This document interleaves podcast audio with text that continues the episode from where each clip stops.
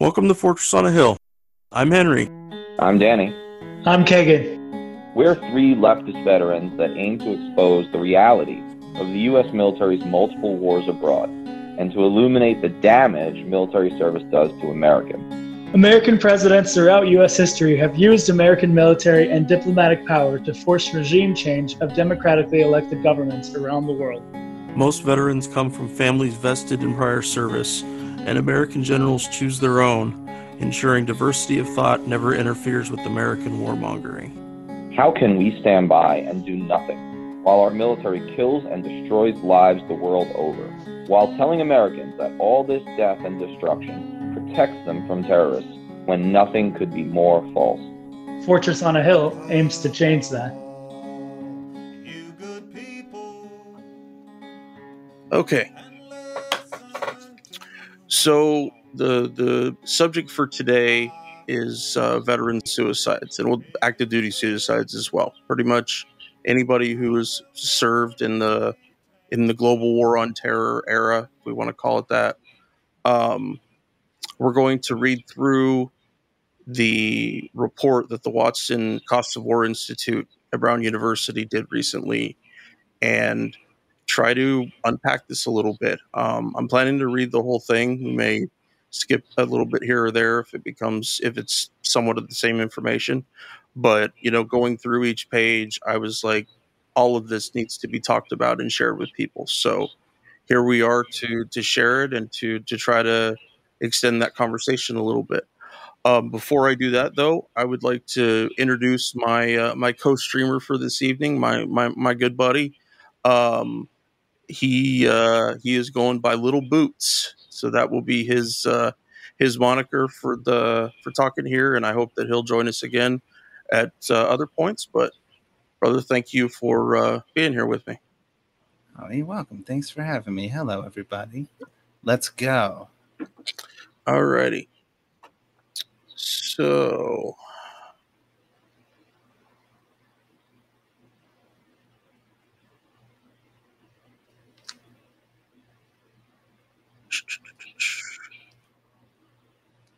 Okay, here we go. High suicide rates among United States service members and veterans of the post 9 11 wars. Um, Thomas Suitt from Boston University uh, wrote this one. I do plan on trying to get in touch with him and asking him a few questions. Suicide rates among the United States public have been increasing for the past 20 years. But among active military personnel and veterans of the post 9 11 wars, the suicide rate is even higher, outpacing average Americans. The quote unquote post 9 11 wars refers to ongoing U.S. led military operations around the world that grew out of President George W. Bush's global war on terror and the U.S. invasion of Afghanistan in 2001. This paper estimates that 30,177 active duty personnel and veterans of the post 9 11 wars have died by suicide, significantly more than the 7,057 members killed in post 9 11 war operations. So I, I, I, think we all should just sit with that for just a second. That we, you know, the, the tally of, of dead in terms of the actual people that fought in the wars or died of, of accidents while they were fighting overseas. Um, and it's also important that this the, uh, to remember that this report doesn't include contractors. That American contractors have have died. A significant portion of them have died. I don't have the specific numbers right now, but it's important to understand that they're they're probably in those same communities. Most of those contractors are from the military in one way or another, usually. Um, but we don't usually count them. We don't count their deaths at, in the same way that we count service members' deaths, and I think uh, I think it's important that we do that.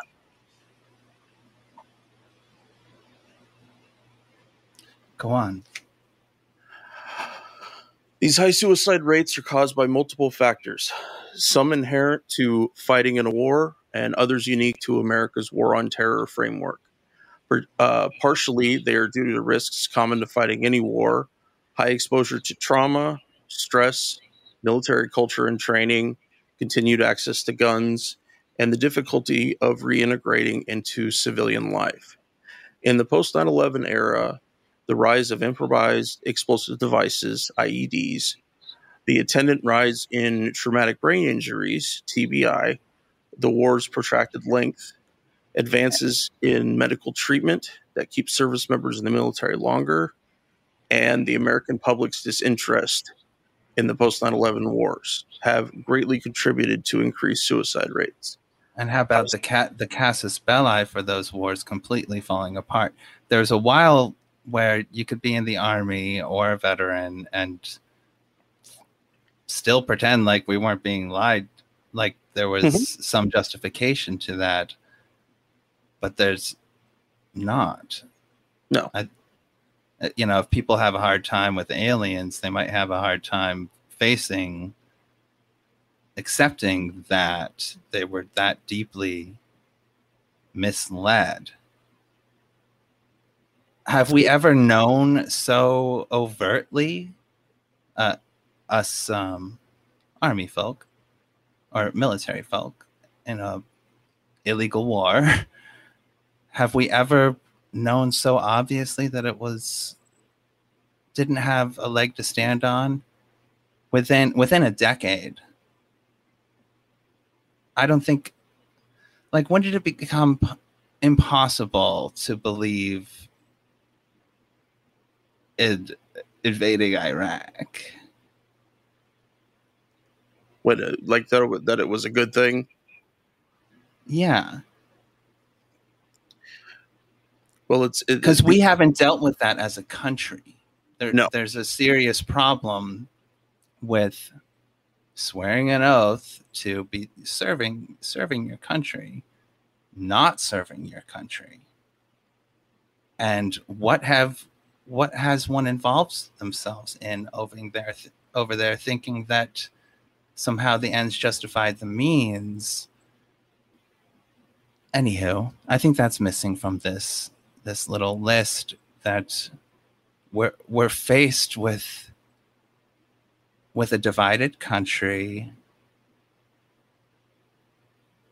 and impossible it's it's hard to imagine that we're serving our country up to the Barbie version of the veteran. And well, I guess some people can live in that for for a long time, but it's not real. No. Anyhow. No, I, I think that, that that this this little section doesn't really uh, draw that out too much. A little bit later in the report, they do talk more about the the political and social costs in that way, and and and it and it it I must think of little out. girls, L- little girl. Oh, sorry. Go on. I, sh- I mustn't interrupt. Us, sorry. Um, that we, as Americans, we have this we have this veil, and when you're a veteran, the the veil changes a bit, but it's not not that different. But what happens is if you drop out of that area, if you drop away from maybe a community or a, group that is is more um, accepting of the damage, you know, just that we have to fight these wars, we fight them over there, so we don't have to fight them over here, that kind of bullshit. And and at a certain point it becomes something that you you swear to almost as if people are swearing to Jesus or a, a, another religious figure. And there, there's so hmm. much news these days that pokes in that veil you know that it, and and you, you see it a little bit in some of the of the Fox News crowd you know how how um how easy it is for their perception to say you know and and they and we keep saying things are are anti-American or un-American. That's been you know one of the new things. Is what people a lot of people said about Trump, but Trump is as as grotesque as he is, he's inherently American. He fits right into the mold of the people that we're we're talking about here. Um, uh, but these days, it's too hard. It's too hard to hide. I think, or I think it's becoming think harder people's people's loyalty has been manipulated into kind of their hate for the other side. Mm-hmm.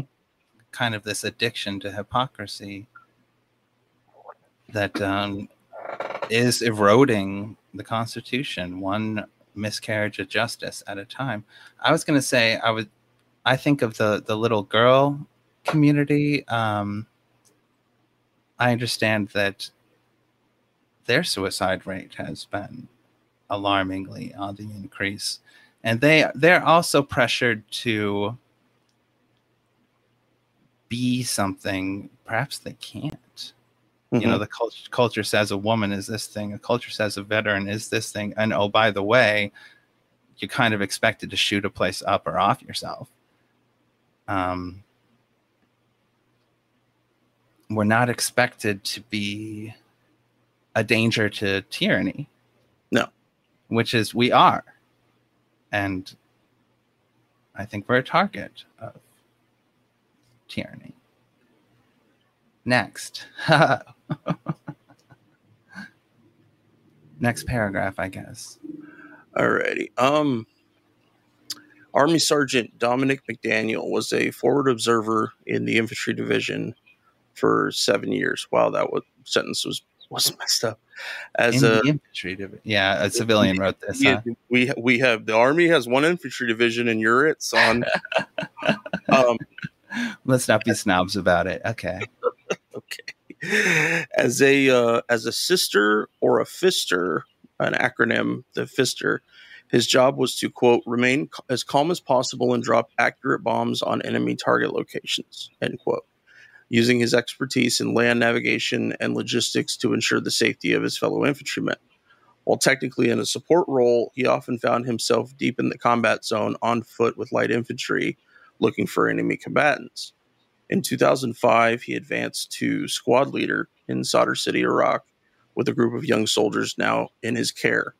In a quote unquote extremely bloody time, McDaniel felt it was his job to keep them safe. When members of his squad, including the youngest member of his battalion, were wounded in combat, he felt immeasurable guilt. McDaniel recalled, quote, a couple guys got hurt, and essentially I prayed and I asked God for help. And at the end of that, I felt that no one was coming and it was up to us. And it was a very alone, isolating feeling for sure. And I don't know if that went away after that. Yeah, that's when apathy starts. Yeah. yeah. An IED explosion left McDaniel with physical and mental wounds that eventually forced him to resign after a pre deployment assessment flagged him unfit for combat with a combined traumatic brain injury and PTSD diagnosis. The Army told him to put in his disability claim, and just like that, his military career ended. McDaniel's transition back to civilian life was a terrible time. Quote, I isolated. I felt guilty because my guys got hurt and I was in charge. It was my fault. They started committing suicide when we got home pretty quick. Yeah. Medically discharged, the loss of his brothers in arms and his overwhelming guilt led to alcohol abuse, divorce, and a feeling of cascading betrayal. At his lowest, Sergeant McDaniel fortunately found useful resources for depression and suicidal ideation. Unfortunately, many of those in his bat- battalion could not continue to cope with their traumas. He revealed that while his unit lost nine people in Iraq, 15 have taken their own lives since leaving the service. Now more people from my unit have committed suicide than died in combat, he said. I feel that because of that, it made me reflect on what we went through, where we were at, how our role in the war has caused some of the extreme chaos in the minds of fellow soldiers. It really kind of strips your humanity and soul away, war does. Well, and what were we psychologically prepared for? and, mm-hmm. and then what what did we actually deal with? I, th- I think we lost our hearts and minds there in the process of living through the bullshit. I mean, fa- face, facing grave, important things, death, uh, for nothing. I felt rather out, I mean, outnumbered in, in the time after I was uh, in college and whatnot. It, it was maybe I don't want to say Kafka esque. It was it was hard to be a, among military people who were still believing the bullshit. I was a cadet for a time in college, and there I don't want to be disruptive to anyone's ability to function um, in the army. So I, I, I still I still don't want to talk to like my sister-in-law say I don't want to disrupt her ability to serve sure. in this if she's still able to. Uh, she is, and she is. It is its own little worlds, kind kind of like academia or the the medical, the hospital world of doctors and nurses. Um, you can do good things there Anywho, excuse me. no, it's all good. Uh, um, going back to something we talked about a little bit before we started streaming about the the COVID factor. That COVID, there's there's been a, a pretty sizable increase in suicides both over the Trump years and since COVID has been a thing.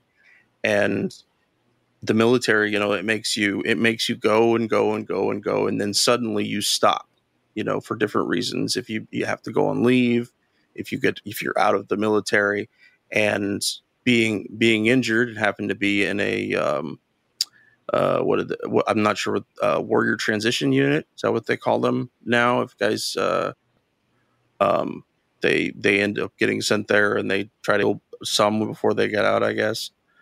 Um, but it, it, it can be very very isolating you know the military keeps you busy it always keeps you doing things so going into a period of have, being forced to quarantine to do less you know and and for some people it could be a good time for them to spend some time with their family but i would imagine for many of them especially the combat veterans that it is a you know a, a somewhat of the quiet before the storm because the quiet period allows those things to shift forward in our psyche that we were pushing to the back out of you know a survival instinct or, or trying to get home from the deployment you know whatever it happens to be dehumanizing the enemy is a thing it's you know it's it's a necessary thing or like like doctors might tell jokes about horrific things to deal with the fact that it's necessary for them to be exposed to life and death um, if if you need to kill a person you're going to have to dehumanize them. But was it worth it? Is it real? Can you dehumanize them? Yeah. Um, does it stand the test of time? And I, I think that we, at this point, we can't pretend that it does. You know, with, with all the like the slang words used in Vietnam and whatnot, and the racism, there, there's a function for othering the enemy But no, it, we're, what if we're the monsters? but, but it's you know some people may be simple enough that that you know switching that off maybe is is easier for them or easier to deny um but they do yeah. they they they train soldiers to to fire to pull the trigger yeah. when they're supposed to yeah and and and we're we're given no tr- no training on the way out to deal with that. You know, you're sent to ACAP, which is Army career type stuff. They teach you how to make a resume, but in terms of I'm leaving this very tight knit community that I did very specific things with, and I'm not going to have the same support that I did before. And I'm supposed to just keep going. I'm supposed to get a job. I'm supposed to um, move move into places you know where that might you know like being a cop. How many veterans become cops? And how often is is their humanity poked at in question in, in that way? But if you're already used to pulling the trigger they've actually proven it uh, statistically speaking that cops that are veterans have an easier time using deadlier force. And, and they could go they can go back into a world of of us versus the other you know? they um, absolutely yeah. There, there's there's room for that, and and we need that of cops in a way to hold them. So You know, there's a lot of problems, obviously, but a best case scenario cop isn't. I don't want to see or be treated by him as a human or be vulnerable as a human. Um, yeah, there's there's room room for good and bad there. But it's a it's a place for a veteran to go and maintain that kind of mindset. Mm-hmm. Maybe not ever really deal with it. I feel like until our country really deals with how it is we really ended up over there people veterans are just going to be left on their own to slap band-aids on it to maintain that world. Definitely. Um there's a there's a foot a footer note here that i'd like to share. At the outset i wish to note this article fo- focuses at length on the ways service members and veterans face hardship and mental illness that may lead to suicide. The veterans emphasized here represent an alarming and significant portion, but non majority, of service members and veterans. I do not wish to reinforce stereotypes of veterans that mark them as, um, I can never remember how to say it, prima, prima, uh, prima, prima facie, facie. Um, broken or dangerous people. Um. I, I I agree with that. I'm glad that they they mention it so that it's clear. Um, you know that they're the yeah. swinging swinging wildly to the left or right in terms of if someone is, you know, are are all veterans broken. Um, and, and if and someone that, is lost, might they might they conform to the projection, not knowing where else to put themselves? Yeah, it's a good point. I'm glad that they and and and the thing, the thing that I would mention here is that this is this is is trying to poke at um, um, hold on let me get my thought together here. We don't want people to assume all veterans are broken but how do we accurately measure the damage done to a veteran if we're not analyzing it in that way you know, I mean, people and people need to be willing to ask the question and not have the obvious answer. You know, I meet someone, he's a veteran. Oh, he served in Iraq. I wonder about this, but don't assume. That, you know, don't don't assume because because you you don't really know what their service you know may have been. Um, yeah. You know, some people some people deal with it easier. Some people have have better mental health when they join or their family is is more supportive and they're able to to deal with it some people are deeply religious and their religious belief helps deal with with some of that um mm-hmm. but yeah and i i don't want people to look at veterans as if they are broken but i do want them to understand we're willingly doing this to fellow human beings our children no less and i say that right. like like an 18 year old who's who raises their right hand is is still a child and they're not but they are in a lot of ways you know like like oh, men yeah. our our brains don't fully develop until 25 and yeah. so that leaves us you know that, that we're, we're still learning all of those things and more than that we're learning about ourselves. We're, we're learning about what happens to me when i get really really angry. Do i scream at people? Do i grind my teeth? Do i you know you know we're going through these motions and it's those reps that end up teaching us about who we are. But if you go in right at 18 Yeah. How do you have the chance to develop any of that absent of the military? You're going to latch on to whatever the military has done. Right. Because it's what you know, because it's what it's what's kept you together. And um, it's it's why it's so important that our country not misuse these because I think it's hard to compete with the reaction time of mm-hmm. that age. And other other armies we're up against we're going to be up against well the kids yeah kids fight and it better be worth it i was a kid i was 19 years old um i think it's i think it's probably more natural when it comes to the, the evolution of our brain we should have all experienced death by the time we are 18 um, n- not in the way we modern man lives but in the evolution of our of our species mm-hmm. i think that trauma and and that kind of loss is that, that there's a critical period in in the development that we're skipping and and we live in this artificial glorification of violence and whatnot and the the propaganda war movies and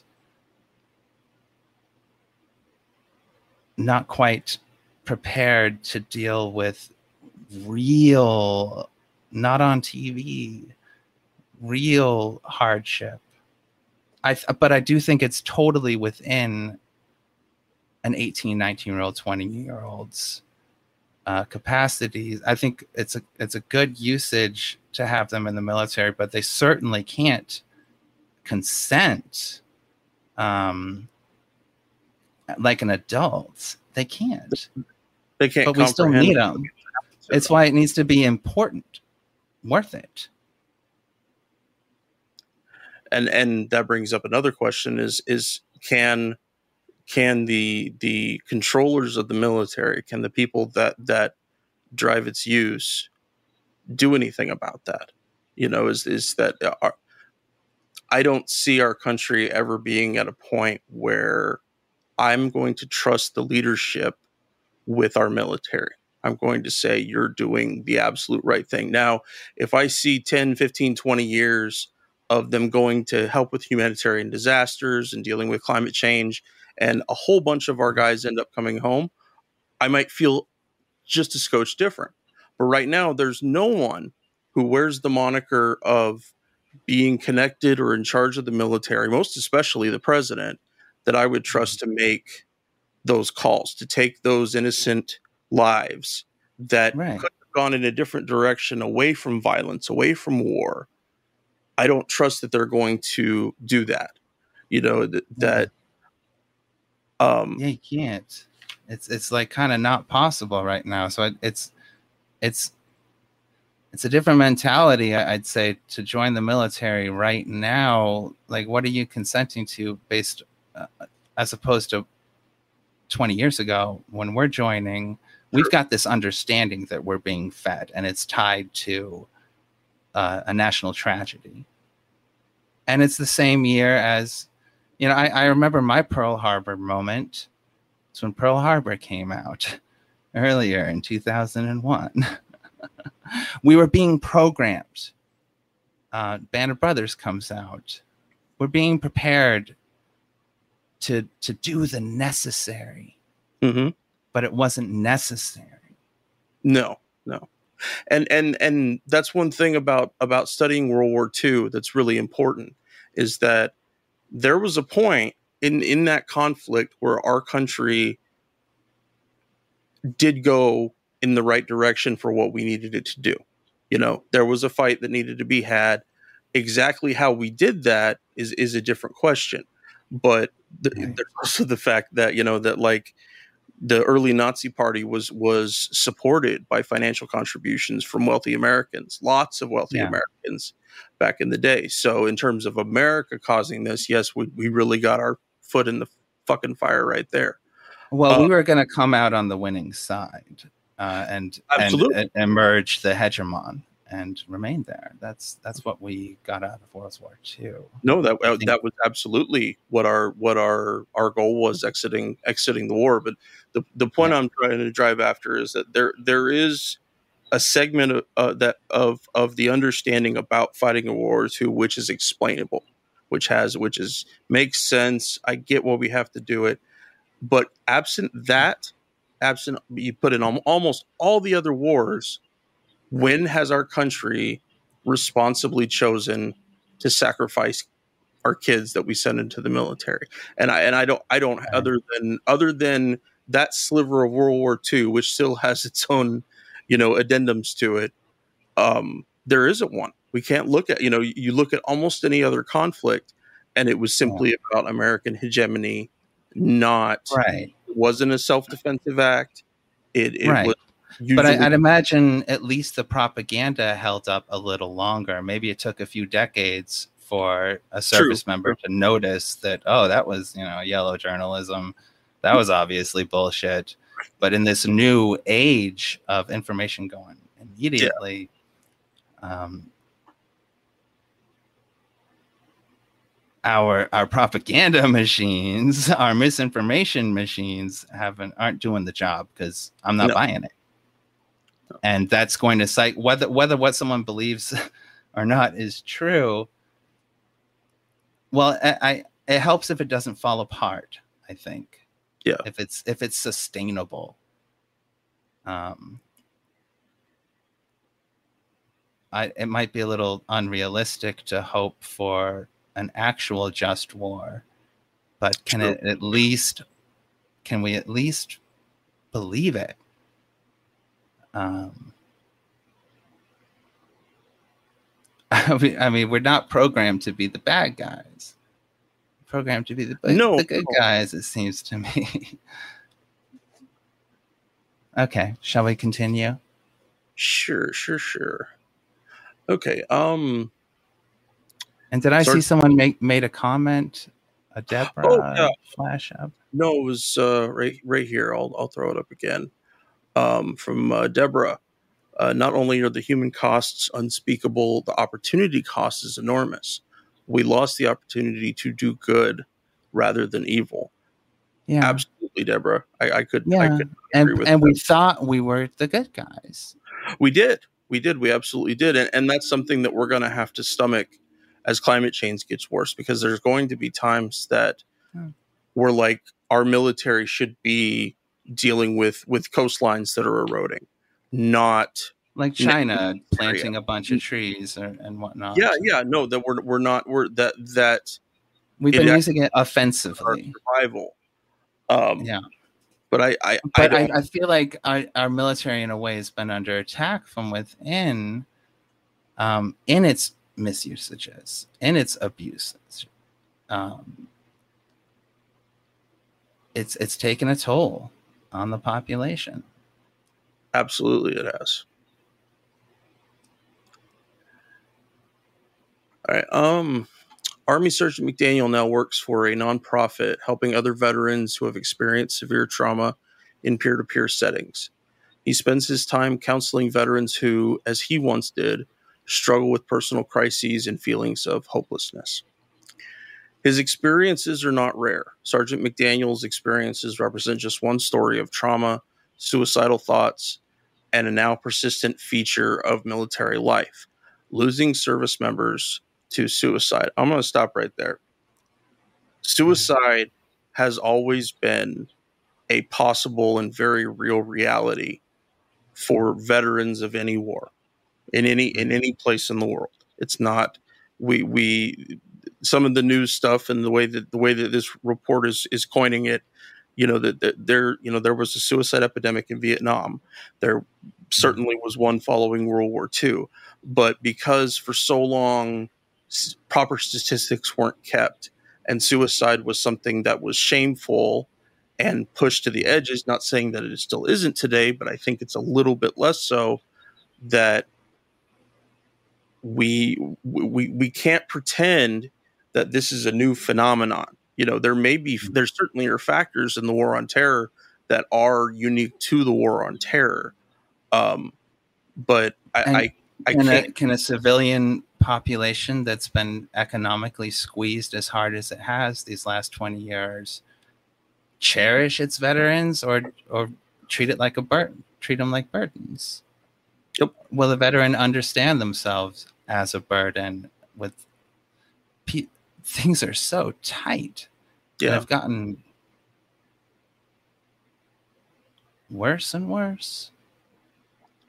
Anyhow, something something I want to study and, and go back and look at is I want to look at different periods post major wars. You know, post the Reconstruction after the Civil War, the the the period immediately following World War II, and I want to study what people said about suicide during that time as it pertained to veterans, um, because I th- I think Yeah. that there's there's a whole complex of statistics that are just waiting there to be found, assuming we have stuff that would be helpful. Um, getting um, Norman Camp's book from from Lee about that about about uh, mental health, treating mental health in Vietnam, and How about suicide um, culturally in in say other countries too? How are they doing with it that have participated in in wars? Uh, you know, Japan might have a different look culturally. It might be not True. so taboo for for them to True. be. and the you, what are what are ideas of what life is about? Uh, is all mixed up into that. Yeah. And if it's being a worker for, you know, enslaving and then complaining all day, or competing about who's got it worse, Yeah. uh, why do what? Yeah. How, how have other countries been affected? How, how are their suicide rates? I'd be interested to know. when, Australia has been involved in our wars.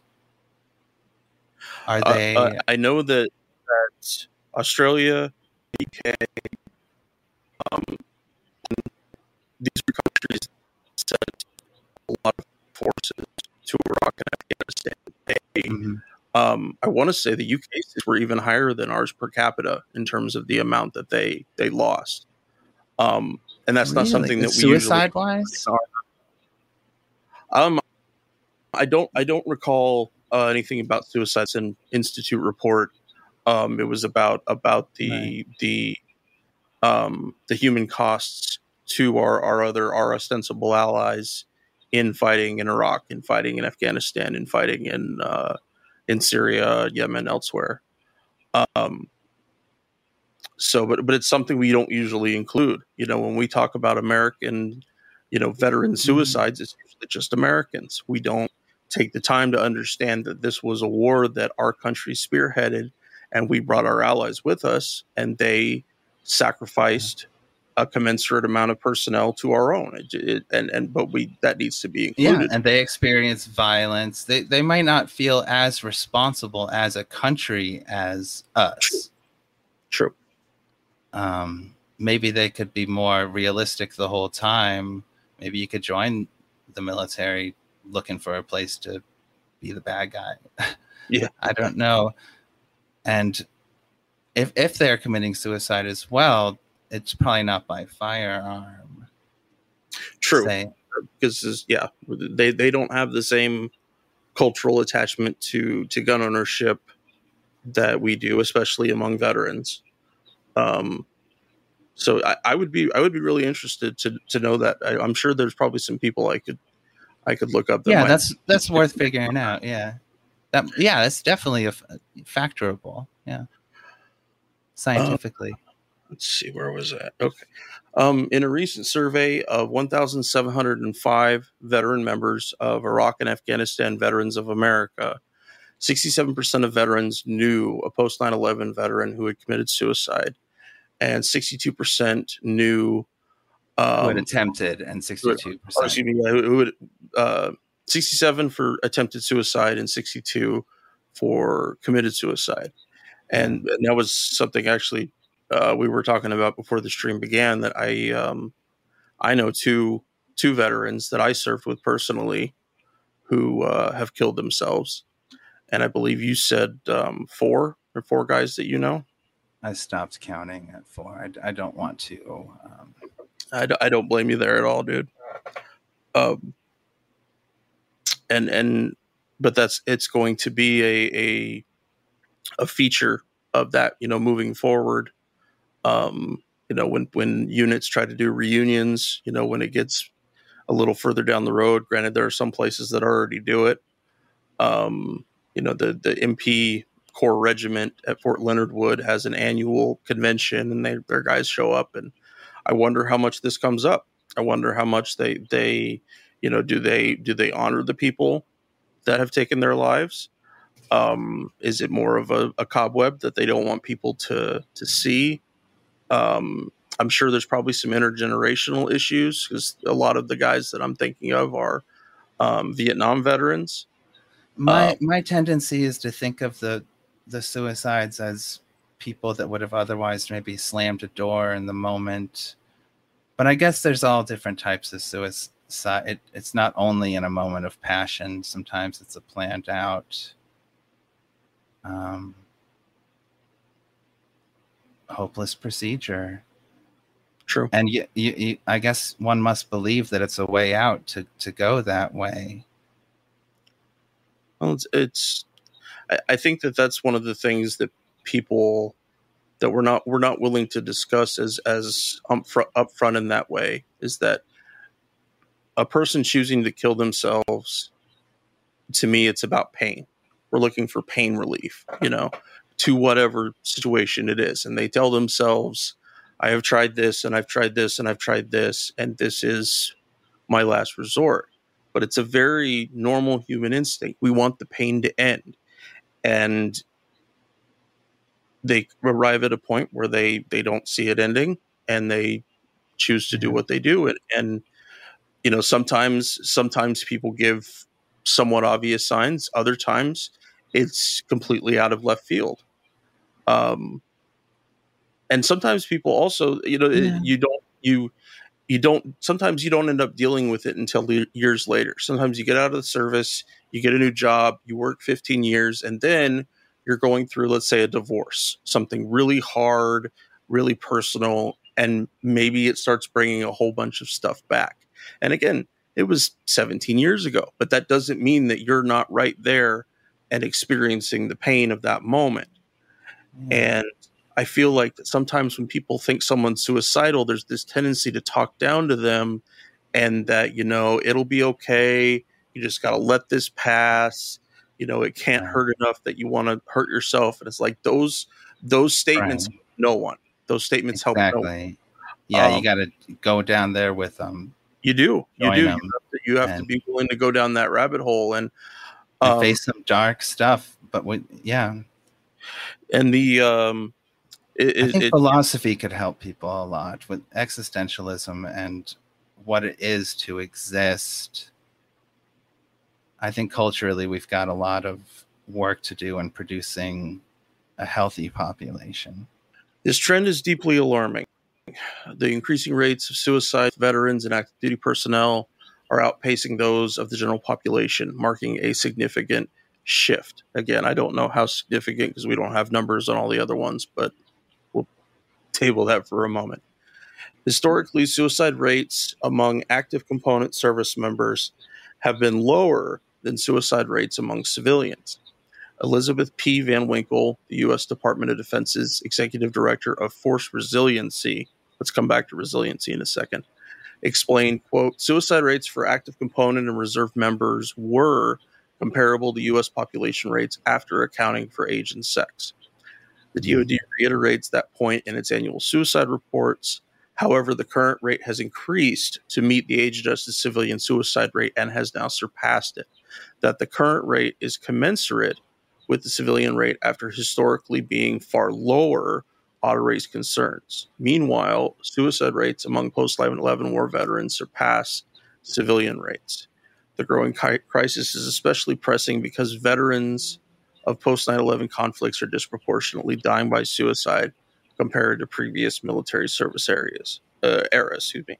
Again, I, I you know I, I I get that's what the data says right now. I don't think that that's accurate. I don't think that that's a that's a a fair description of what what is actually what what the the overall data would actually show if other U.S. conflict. If we had some charts charts way. to look at or something, we might be able to wonder about. Well, we might see some spikes. Yeah, that's a good. That's a good. Over point. the years, some like actual raw data. Uh, yeah, rather yeah. than words. I'll have to when we when we get done today. I'll have to check out uh, Dr. Camp's book. There might be some stuff, some more specific stuff in there about suicides. Um, there are cl- clear contributors to suicidal ideation, like high exposure to trauma, mental, physical, moral, and sexual, stress and burnout, the influence of the military's hegemonic masculine culture, continued access to guns, and the difficulty of reintegrating into civilian life. In addition to these factors, it is imperative that we consider the impact of the military's reliance on guiding principles which overburden individual service members with moral responsibility or blameworthiness for actions or consequences over which they have little control. There's something else okay. that is a, is very key and very different. You know, I don't know about different about America compared to other countries, but we we put a lot of moral responsibility on our people, and then for service members, right. it's that much more. Yes, and we can't measure up if if our service is abused. Mm-hmm. Um, and that and that's something to to discuss in terms of the way that our military does. You know, it, it's it, it's you know completes actual missions. Is that yeah. when when when a when a unit loses someone to suicide, they don't go back and look at the unit and say, the 66 military police company lost this person. And they're saying that as an action is that the 140 people that are a member of this members of this company let this other person die. Now I'm not I'm not saying they should put that on, on them specifically, but they need to understand is that it's supposed to be cohesive. We're supposed to hold each other together. And when blame is shared out, it's doled out to certain individuals, the most blameworthy, as opposed mm. to understanding that there's smaller amounts of blame a little bit further back. And you know, we, we don't, you know, like military, like like I mean, uh, like the military justice system, that we find our scapegoat or scapegoats, they are tried, investigated, what have you, and it the, the matter is is said to be ended. It's done. It's not, you know, we're not gonna look back anymore. But there's a lot of other responsibility that needs to be acknowledged, and that um, has to do with us individualizing a person's moral responsibility over a collective sense of moral responsibility that all of us, that everybody has to toe the line in that way. Now, I don't know exactly what that would look like, but we know we're Americans. We are highly individualized people. And so, and, and especially like the moral responsibility thing, you know, we're a Christian nation. That's how we see right and wrong in a lot of ways is singular on the one person or on a very small group. So, for a soldier to, or a, a service person to deal with troubles they're having, say, with their deployment, mm-hmm. psychological issues or moral issue well morally you I, you can go to your chaplain and he can guide you through. Psychologically though I, I feel like our psychological service members are their function they're there to to just get the service member back to the front or or to their unit not so much deal with what's wrong like that's not as important as the mission of of getting this person back to the front. That was what's uh, what's a psychologist's moral responsibility to dealing with these service members? Or or or a chaplain. Mm-hmm. without lying. That was something that uh, that Dr. Camp also talked about in his book is that he saw he saw therapists and shrinks choose to toe the company line. You know, to to well, they're set up they're set up for failure a little bit. If in some ways they really are. Yes, that they're that they're they're they want them to okay get this guy back to the front. It's okay. It's not a big deal. We just we we have to meet mission. That's the thing. It's what it all what we're all supposed to be doing is we're supposed to meet mission, be ready to roll out that gate when when the time comes. Um, and they and they I, I, don't know if they just don't acknowledge what they're actually doing that potentially sending guys back that should not be there that they could be a danger to themselves to others and especially in terms of the empathy gap you know is that they're just not caring like this human person has been entrusted to you even if it's only for a little 10 minute exam and then you send them back to the horror they just came from why the fuck did they come talk to you at all? What was you know other than a cover your ass. And and we yeah. know so many things in the military are like that you know like the the post deployment screenings that we all go through. How easy is it for somebody to just lie through the whole thing and yep you're cleared. You're ready for the next deployment. No problem. You're ready to go. Um it's it's uh but but it is it's very much it's very much part of the system and like you said it it really is in the military doing psychological work you're almost always set up for failure.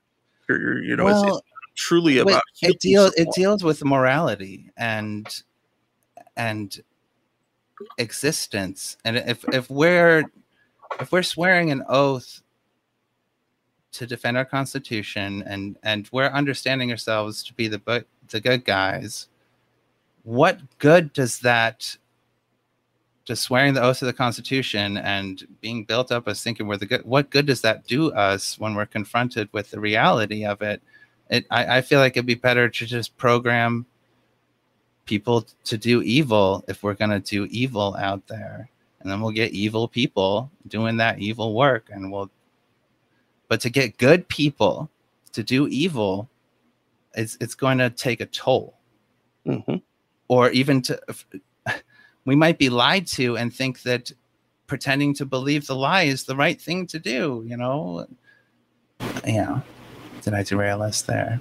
No, no, not at all. No, I, I, so much about the military is about believing the lie. You know, I, I here's yeah. my new team lead, leader, Sergeant Snuffy, and he's yeah. supposed to take care of me. You know, he's supposed yeah. to make sure that I I'm, I have the equipment I need, and and that I if I have yeah. personal issues going on, which everybody in the military does, that I yeah. get help for them. And and that's the thing is that is that out of I, I remember I told somebody long long time ago is like out of out of every 10 army leaders i would probably honestly trust one you know mm. that's officers ncos all of them and and part of it is just because they're so in, indebted to the system. They're so attached to it that you very seldom see any of moments of, of, of humanity towards their soldiers because they just don't have it to give. It's they, they've been part of an organization that said, no, humanity is it's not it's not useful for us. It's not it, it, humanity is not lethality. You know, it, it, doesn't doesn't neatly fit into that box. Right. Uh, and and say an infantry soldier or or someone that doesn't care so much about the right and wrongness of it. I don't I don't know where to go with this. Uh, we can we can keep reading and then we'll, we'll circle back to it if we get uh, if we have have some other other thoughts about it. Well, being exposed to the state, the actual state of our country, or to turn the news on, I feel would be really disruptive to serving honorably and being completely like I feel like one could still serve honorably honorably in the in the military if they completely cut off everything outside of that world and were mm-hmm. focused mm-hmm. on their unit they could they could be have a fulfilling life mm-hmm. tending to their unit. Nothing. I I've got buddies who they don't give a shit about the politics or anything no. anything outside of um women and working out. Yeah, yeah. it just doesn't come across to them. It's like invisible on the radar. It just doesn't. It doesn't show up. So right, but you know, making someone to feel like a good guy and then not using them as the good guy, it's going to unnecessarily burden us. Oh, absolutely. We got to be doing something good, or the the lies have be, got to be really good, like way way beyond us. Well, it's it's not just the just the quality of the lies; it's the fact that they're quantified over so many people. You know, that was the thing with Trump is that he. I remember I can't remember where it came from, but it's like you know the more the more that you repeat a lie, the easier it is for people to believe. And and you know, in the military, we have groupthink and so, you know, okay, everybody else is just going along with it. I'm going to just go along with it. Um, and I, I view that as psychological warfare, actually, because in a lot of ways, of the yeah, um, and it's not appropriate to point uh, point it at our own population. No, it, and and the and and the group think you know, of course, it doesn't just extend to the military. You know, veterans bring that out again. Um, they're a big, you know, big part of extending that of, of the of the shame and, and anxiety of, of all of that stuff. Yeah, I wonder how morale is. I, I wonder about morale over over these years. What it's I'm like sure, right? Like I'm, with the I'm internet sure. and everything, and such a divided yeah. population yeah, I, I, could imagine it being really, really difficult right now. Well, however, all... however bad it is, we could still kick any country's ass. I think if we were invaded, actually needed. Yeah. No, for actual so, defense, yeah, but but we we we go, we go so much more beyond that. Yes. Yes. All right, let's uh let's keep going here. Um, if the above factors are likely true of wars, we must also examine unique elements of the U.S. post 9 11 wars that may have led to what many have called a suicide epidemic. For example, since the post 9 11 wars began, we have seen a tremendous rise of improvised explosive devices, IEDs, in warfare, significantly increasing the number of traumatic brain injuries and polytrauma cases among service members. TBIs have affected as many as 20% of post 9 11 service members, with many experiencing more than one during their career. Simultaneously, the length of the war and advances in medical care have allowed service members to redeploy after severe physical trauma. These compounding traumas contribute to worsening suicide rates as service members deploy and redeploy after sustaining severe injuries. Together, these and other factors may account for current veteran and active duty suicide rates. Can we read that sentence again? Because it seemed to, oh, together. Oh, these compounding traumas contribute to worsening suicide rates as service members deploy. Okay, together. Factors. These and other factors may account for. Yeah. Okay, so it's not really quite saying anything. All right. Well, when I was on my when I was on my second tour, I had everyone around me, or as I said, let me take that back. Most of the E4s, E5s, E6s were all combat veterans. Um, mm-hmm. There were several of them, and they weren't all specifically in that rank range, but several of them who were guys that are on their third tour. And for those guys, for those guys that were on trip number three to either Iraq or Afghanistan, you could see the weight on them as time went on. You know, the, in terms of you, you yeah. know, personal stuff, divorces, and trying to keep in touch with your kids, if if that's the situation somebody is in, and then going back and talking about the having to redeploy after having severe physical trauma, is it is true is that people, you know, veterans, there there are a lot of situations where troops, where soldiers and Marines would have ended up dying if we were still in Vietnam, but because of the improvement in medical care and in a variety of ways, that people end up living through stuff that in the Vietnam era would have probably killed them. And then those guys, depending on where they are in their career and if they end up redeploying, they end up carrying those traumas with them. And sometimes they're traumas we don't even know about. Um, I wonder what the Civil War veteran, when penicillin is new, because that would be also another spike of newness of you know as far as people surviving the battlefields i think that might be a bigger change what what was there what was the Southern? What was the Confederate soldier who lost that war? You know, the, a rich man's war is poor man's fight. They came to mm-hmm. face. Was there a lot of suicides among that population? I wonder. That's a that's a good question, and, and also is it important to point out that you know that the the um, the violence against black people following emancipation during the Reconstruction period was um, was pushed by veterans. You know that that that, that you know it, it yeah. it's it's hard to see. You know a, a veteran coming from a losing war, seeing all these people die and wounded, and whether or not they have any uh, psychological or physical trauma, and then carrying that out against the people oh, that yeah.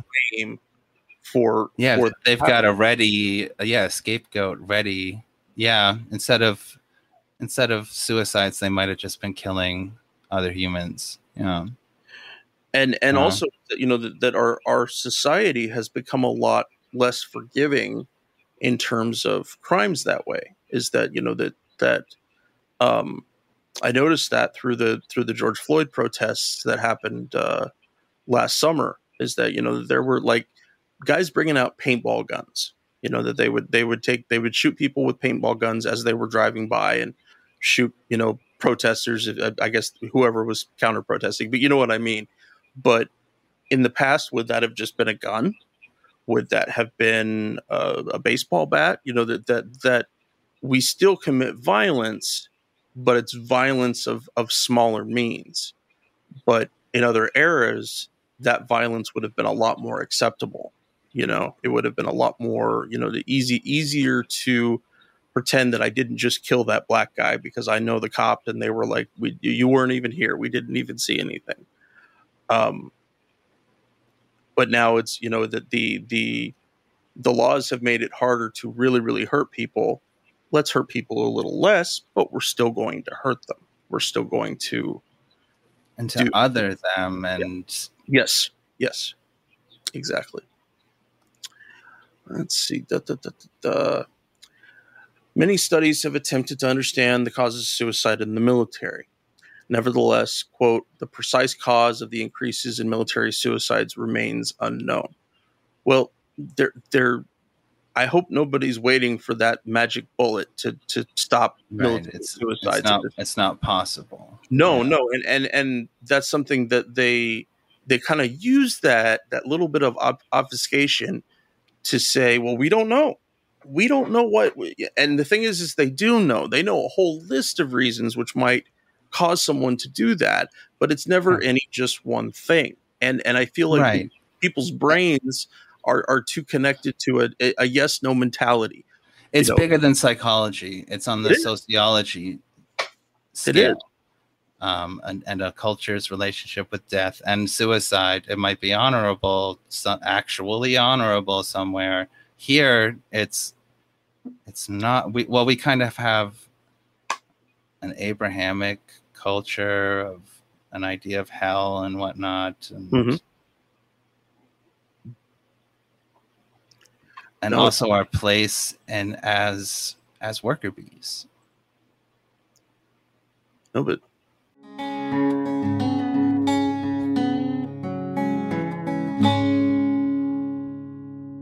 Our podcast is supported in a few different ways.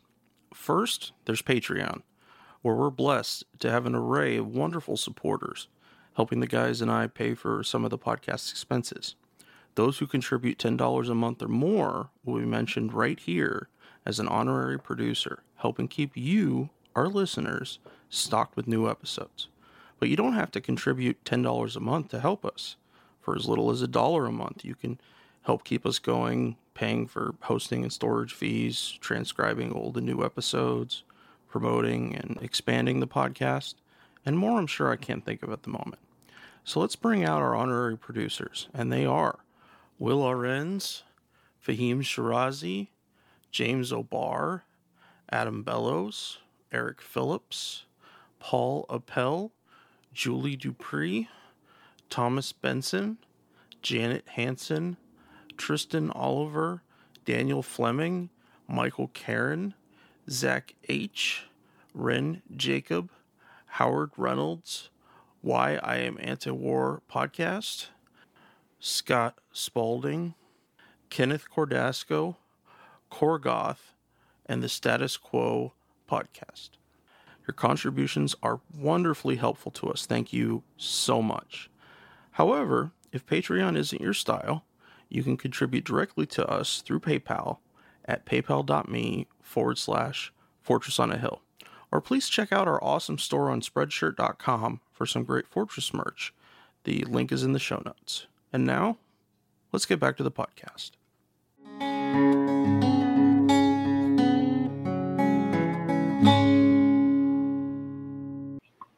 Suicide is is it's still it's it's full. I mean, there there's very few places in America where someone would would would not by some portion of their peer group be shamed because of that. Because it, for lots of people psychology period but specifically suicide is seen as personality weakness a weakness of character. You know they just didn't they didn't they didn't clench their fists and and, and walk forward enough. And that's entirely misses the point because it, it there there can be so many different reasons. And and some people don't care. Some people you know it's it's not a it's not a thing for them. But if we're to be honest about the real metrics of what war does to a country what war has done to our country those things have to be acknowledged. We have to be um, we can't pretend that oh that was shameful i'm not gonna i'm not gonna think about it because it's all evidence to what this really does to people you know long-term warfare uh, being a country that that worships it up and down and and if you don't if you step outside that that little box that people are going to shame you for it and it's a very hard place to be. I i, I didn't like for the most part dealing with other veterans after i got out because most of them fit way too much into this box i'm talking about. Yeah that you know people all are all over the place. Some people have a chip on their shoulder. Some people have a lot of pride a lot of guilt it's changed over the years as it's it's it's become um, impossible to believe we're the good guys i feel in these illegal acts it's not war it's violence. We've got a uh, message here from from Kat. Union mm-hmm. troops had no qualms whatsoever about killing Native American babies and women after the Civil War. You are yeah. absolutely right. There is there in in, right. in that way our our government continued to murder people. It was just that at that point a certain group of people got a little more protection than another group of people. It was you know it's a modicum yeah. at best but I wonder about the, the psychology of these Union troops who may, maybe they believed they were fighting for, for slavery or whatnot, and and to then find themselves well, I you know, it's hard to go back there. How how did they deal with the self harm it does in doing evil. And there's definitely forces bigger than any of the individuals that want to other, say, the Native Americans or erase their culture. Sure. And and get them white people names and whatnot. All these efforts are, are bigger than that that Union soldier. True. True but but you know very much like uh, you you saw Dances with Wolves, didn't you? Yeah. Um, or that, Little Big Man. Yeah. In in that one, they gave you know they gave you know John Dunbar had had a conscience. He had a you know he and and his he had just left. You know the Civil War had just ended when he got or about to end when he got sent out to his you know his spot on the mm. range out there. But yeah one thing it's a little self-serving to the white man's culture i feel if a really white is. person wrote no, no, that yeah Dances with Wolves is definitely a white savior movie that's that's absolutely what it's about but the thing i want to point out is something that they left out of the movie the the woman that uh, i'm trying to think it was it uh, mary masterson i'm trying to think of the the actress that played the Sure. She was the other woman that was living in the village, and that she was yeah. um, a a a white person who had been kidnapped and brought to they live wouldn't with the Sioux. That, and there's a lot of stories like that that they wouldn't have to make up. Um, oh no, to- totally. But that's that was the thing is that they weren't honest about what actually happened to her.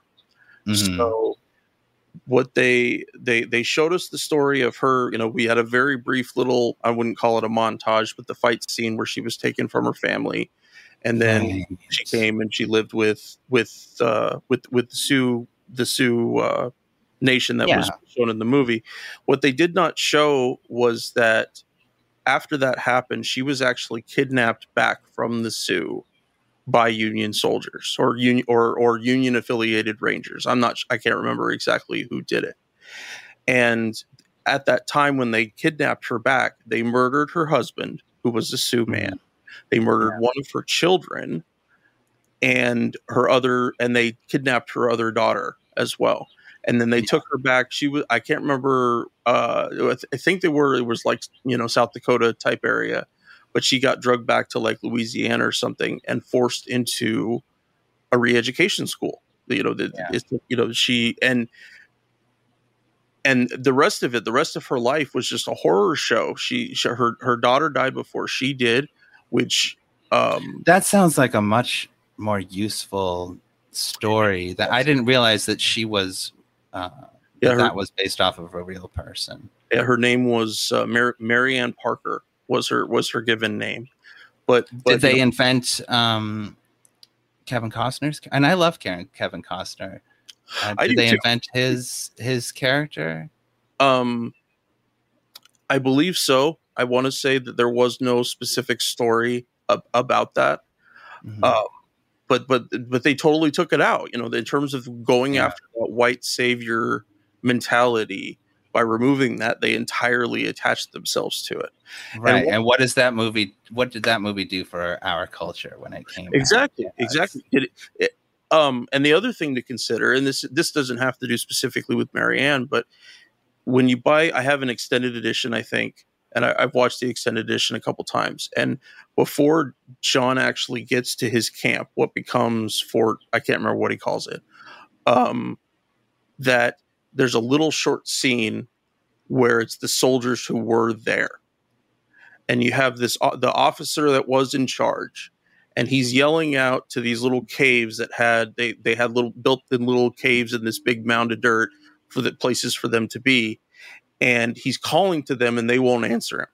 They won't say a word. They you know and and the, you know they, they hadn't been resupplied. There was a lot of really you know in terms of their survival there in terms of keeping the post going that was it was really difficult. But that mentality of being a soldier and being entirely defeated there is you know there's no there's no food there's no support. Why the fuck do i think that this is worth it you know and and that really showed it but that one scene was cut mm. from the original movie it was in the like i said in the extended release and to me that's a much more human showing of what Moment. war does soldiers yeah than than what they actually ended up showing. Now, Dances with Wolves, I think, does have some good parts to it. I don't think it should, you know, entirely tossed aside, but it is very much a white savior, settler colonialism kind of movie with just enough humanity that we stop paying as much attention.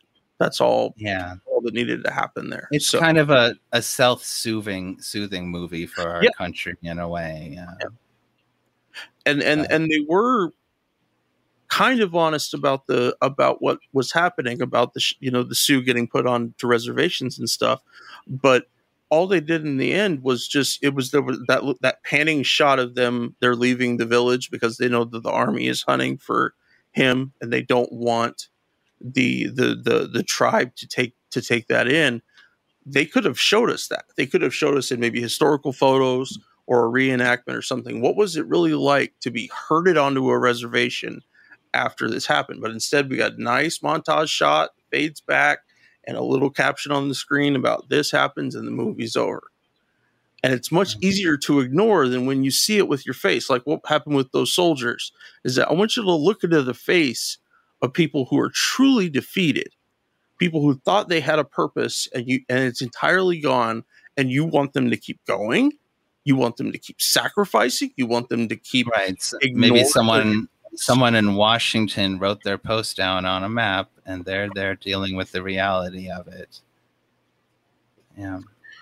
So okay let's go ahead and move on here a little bit. Um, this paper explores possible causes using currently available data from the DoD, the VA, and related institutions to determine rates and numbers with as much consistency as possible. The paper also draws on secondary literature that provides analyses and insights from numerous related investigations. Finally, this paper relies on a series of semi structured qualitative interviews conducted by the author about the role of faith and morality in the lives of post 9 11 service members and war veterans before, during, and after their military careers. These interviews include stories of triumph and trauma from those in every branch of service. While some left the military unscathed, most have had to confront the difficulties of military experience. As one sailor reflected, anytime you are involved in the military, you are connected to something that is constantly doing both ill and good. It's just inevitable there is enough moral stain in the mix that just by joining, you are going to come out stained.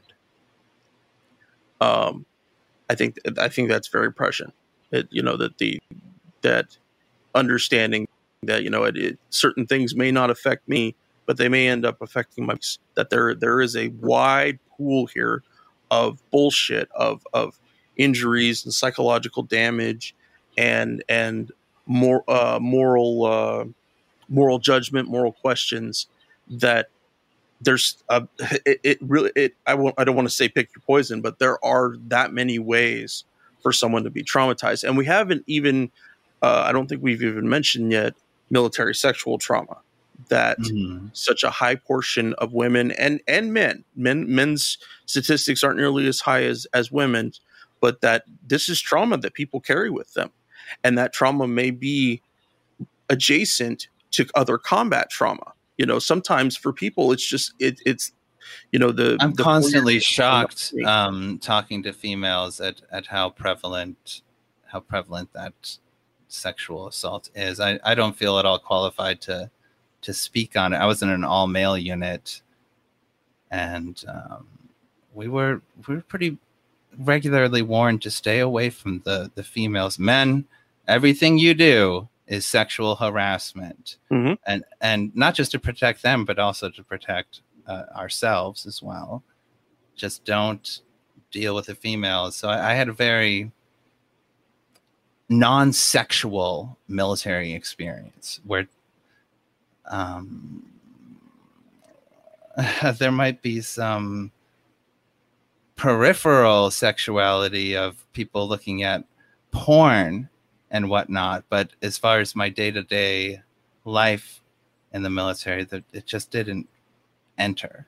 We didn't have sexual relationships. It was um, maybe a little more professional, maybe not professional enough here and there, but it was nice not to to have to to deal with that. I guess I was lucky to be a man there. No, it. Um, I served.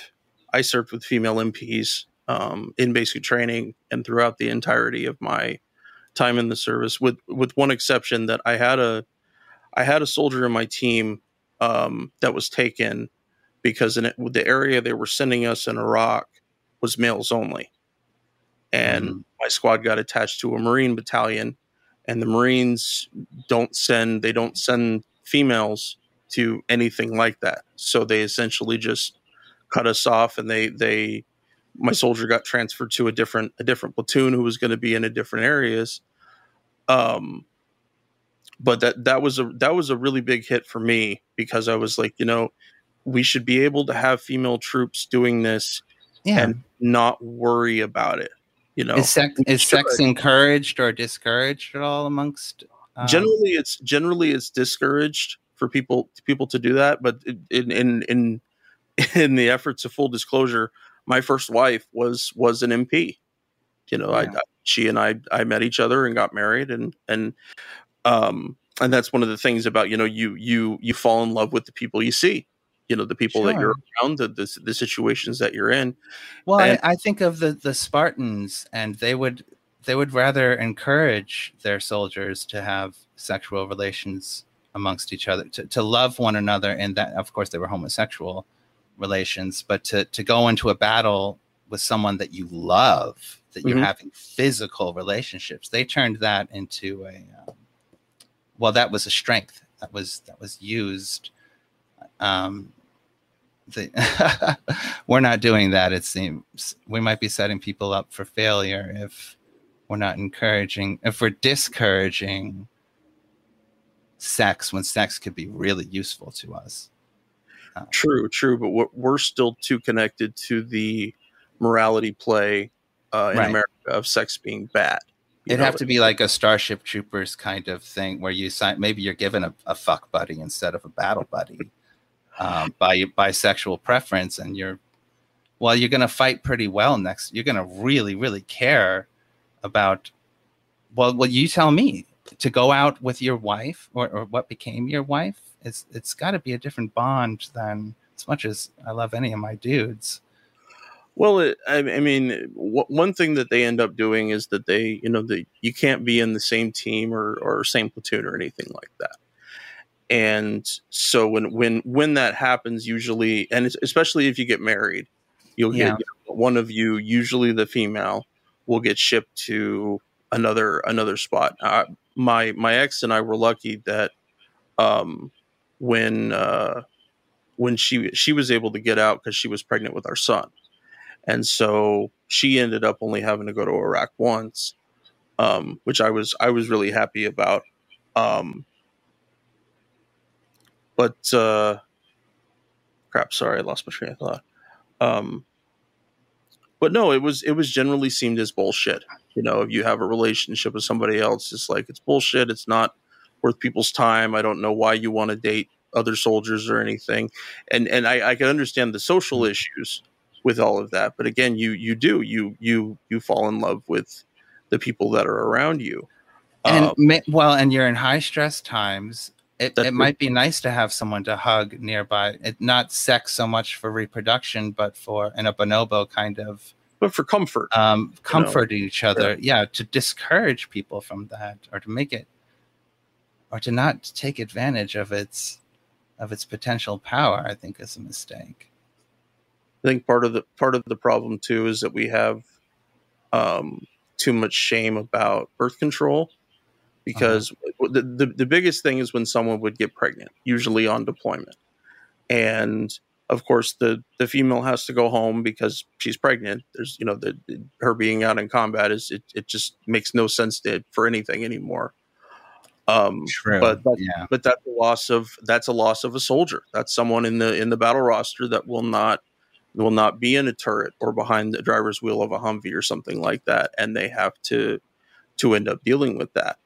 Um, yeah, that's that's probably yeah. Gay sex might be more more safe to promote against your your your soldiers than anything that could lead to a baby because that's yeah, that's not going to fly. You can't be getting knocked up and deployed.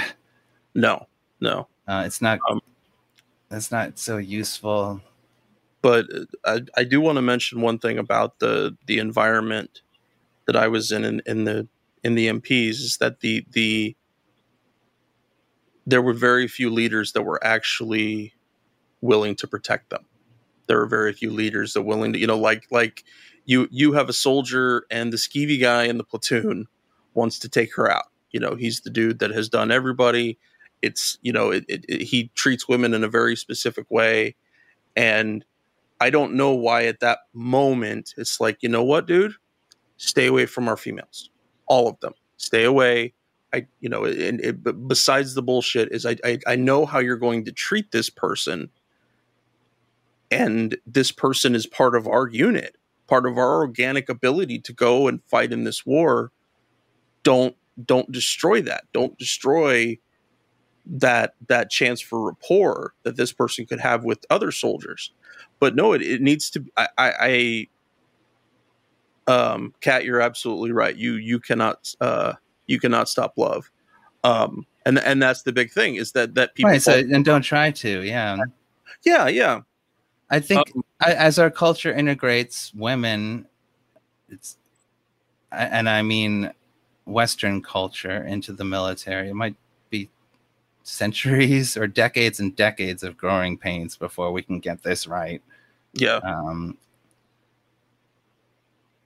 I, I am horrified to hear I, on on a chain of command level how disruptive it would be to well what a failure it is for a leader to behave sexually towards a subordinate. How how just way outside of what's appropriate what's useful to the unit that is.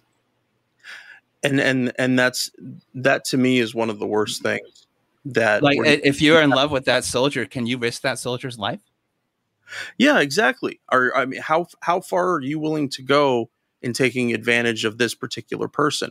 And and one one particular one that I read about had to do with a it was an E seven sergeant first class who was in a first sergeant position, and he was dating an E three that was in his unit, and I'm like, dude, you, you, you no, gross, inappropriate every direction you can look. This is not a good choice for anyone. I don't care how much you care about this person.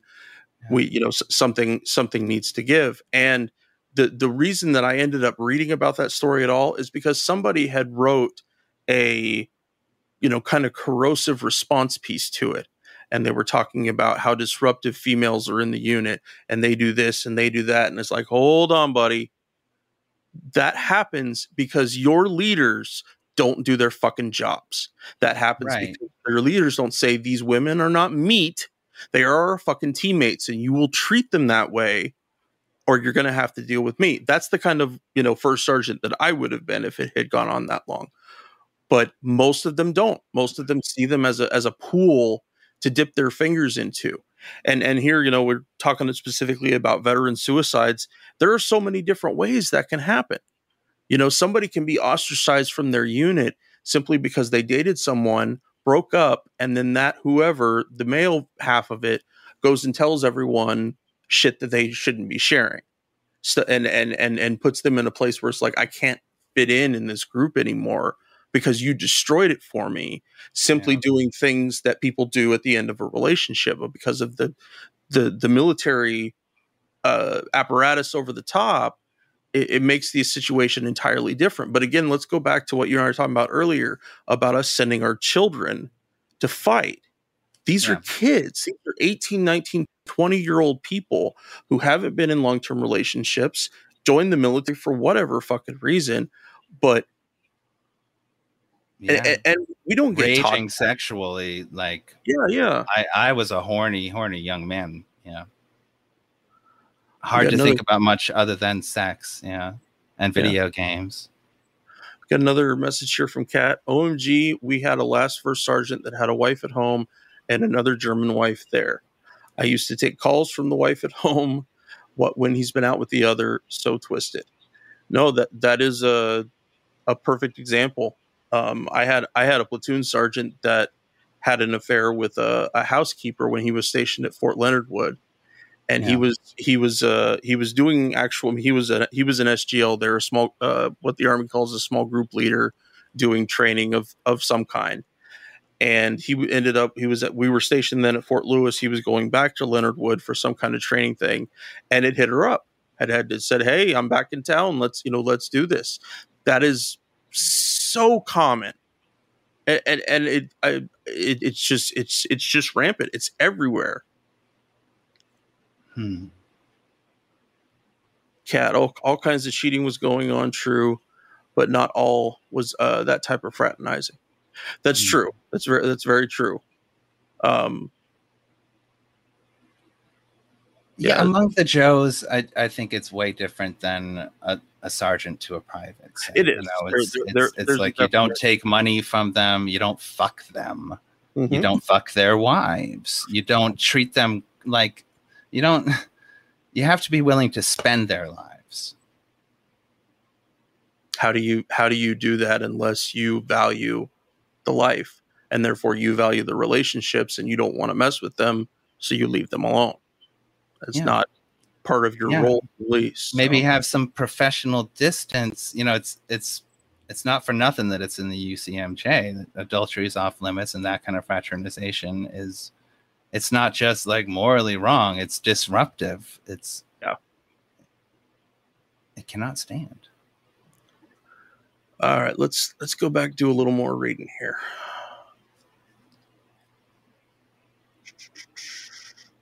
Neither the qualitative interviews nor the secondary literature and data pointed to a singular cause for increased military suicides. We talked about that a bit earlier.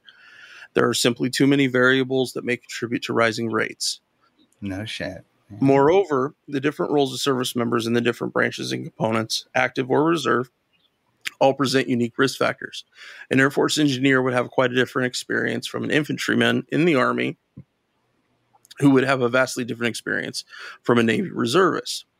A 2012 Armed Forces Health Surveillance Center report, for example, revealed suicide rates for the Army and Marines were higher than those of the Navy and Air Force. That makes sense because those are the guys that primarily are doing boots on the ground type missions. However, it's important to note what they're talking about here with different jobs and different experiences is like it was mentioned by the the guy when this the we I first started reading the paper and um, talking about that he's not someone that generally would be out on a walking patrol.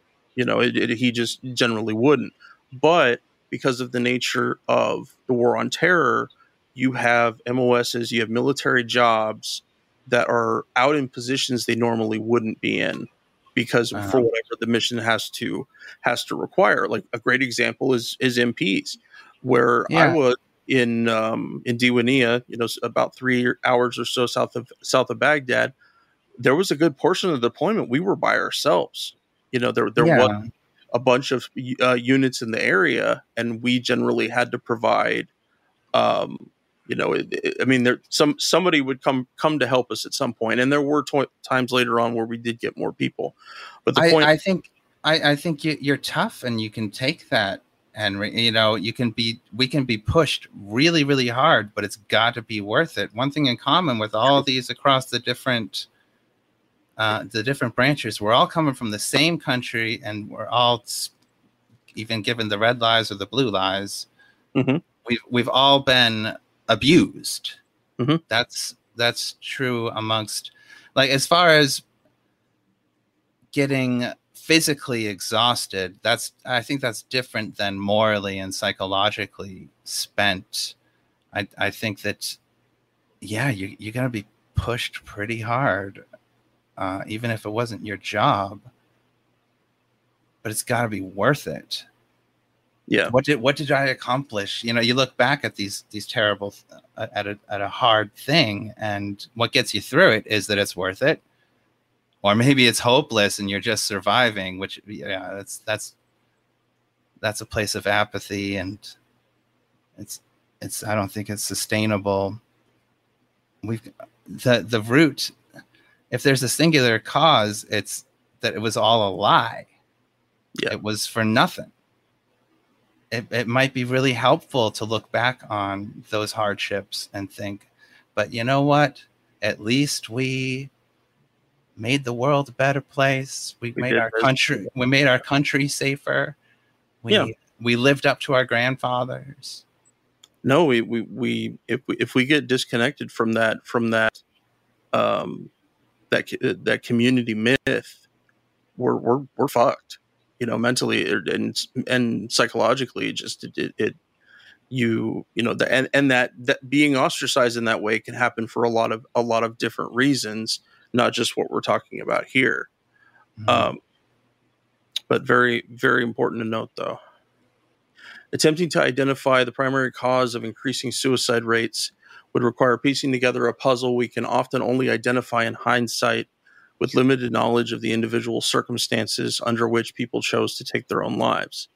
Still, it is worthwhile to lay out the patterns of factors affecting military personnel and veterans in our modern wars as well as what factors may be unique to the post 9 11 era.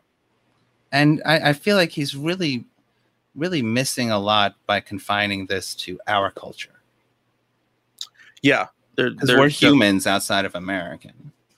Yeah, no, I, I think I think that this this should be analyzed next to statistics from the UK and other other maybe non-Western nation. You know, how do African countries Ooh. deal with this, or or um, Oriental, or Asian, or whatever.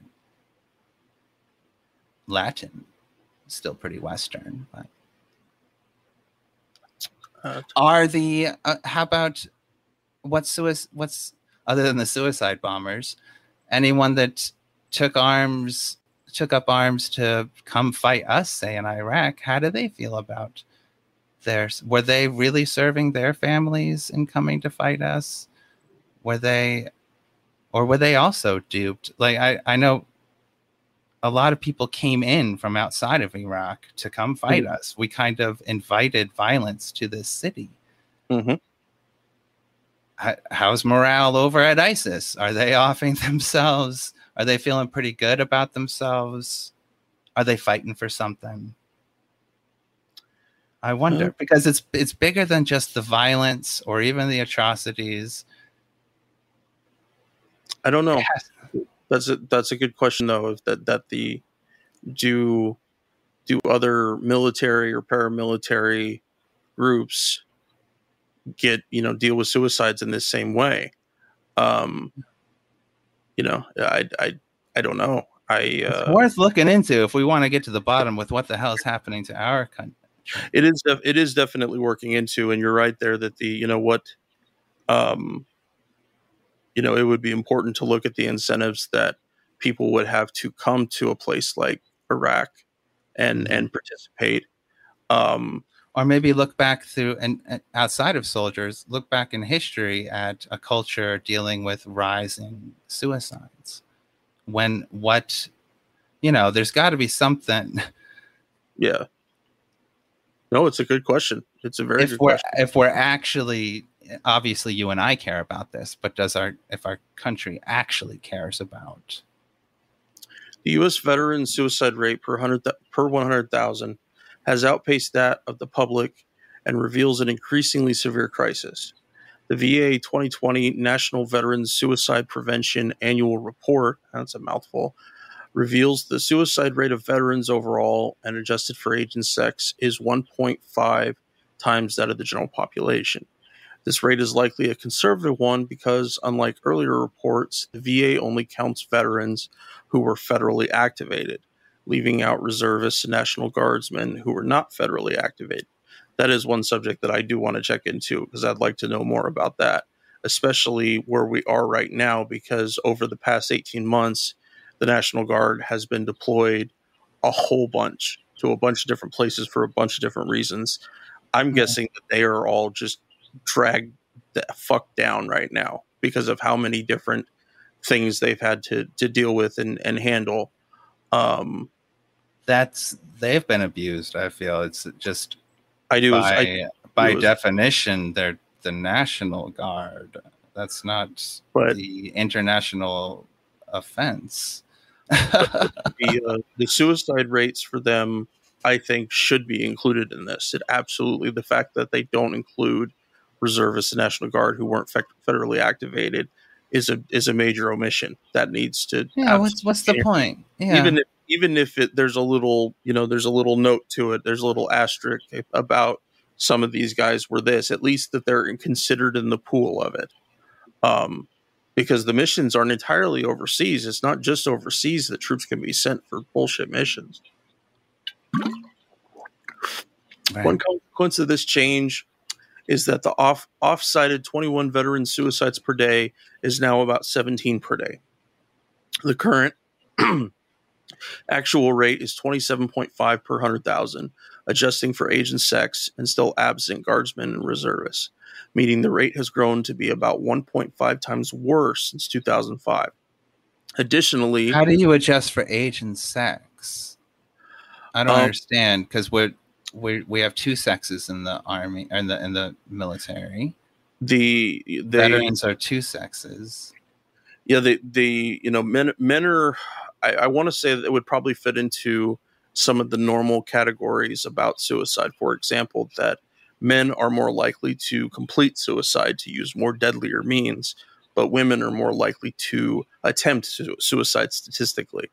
So I think that they're in terms of in terms of fitting them into just your basic age categories um, and and sex categories in that way.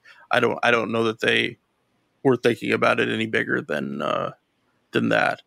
Um, says additionally, a veterans age 18 to 34, the rate has increased by 76 percent during two, since 2005. Now, your 18 to 34 is your bread and butter age age group of the military. They are the workhorses. They are the the E1, E2 soldiers that are are filling sandbags and and carrying heavy heavy equipment and stuff. It's your your your junior NCOs, possibly even occasionally a senior NCO, um, yeah. depending on how long they have uh, they have been in.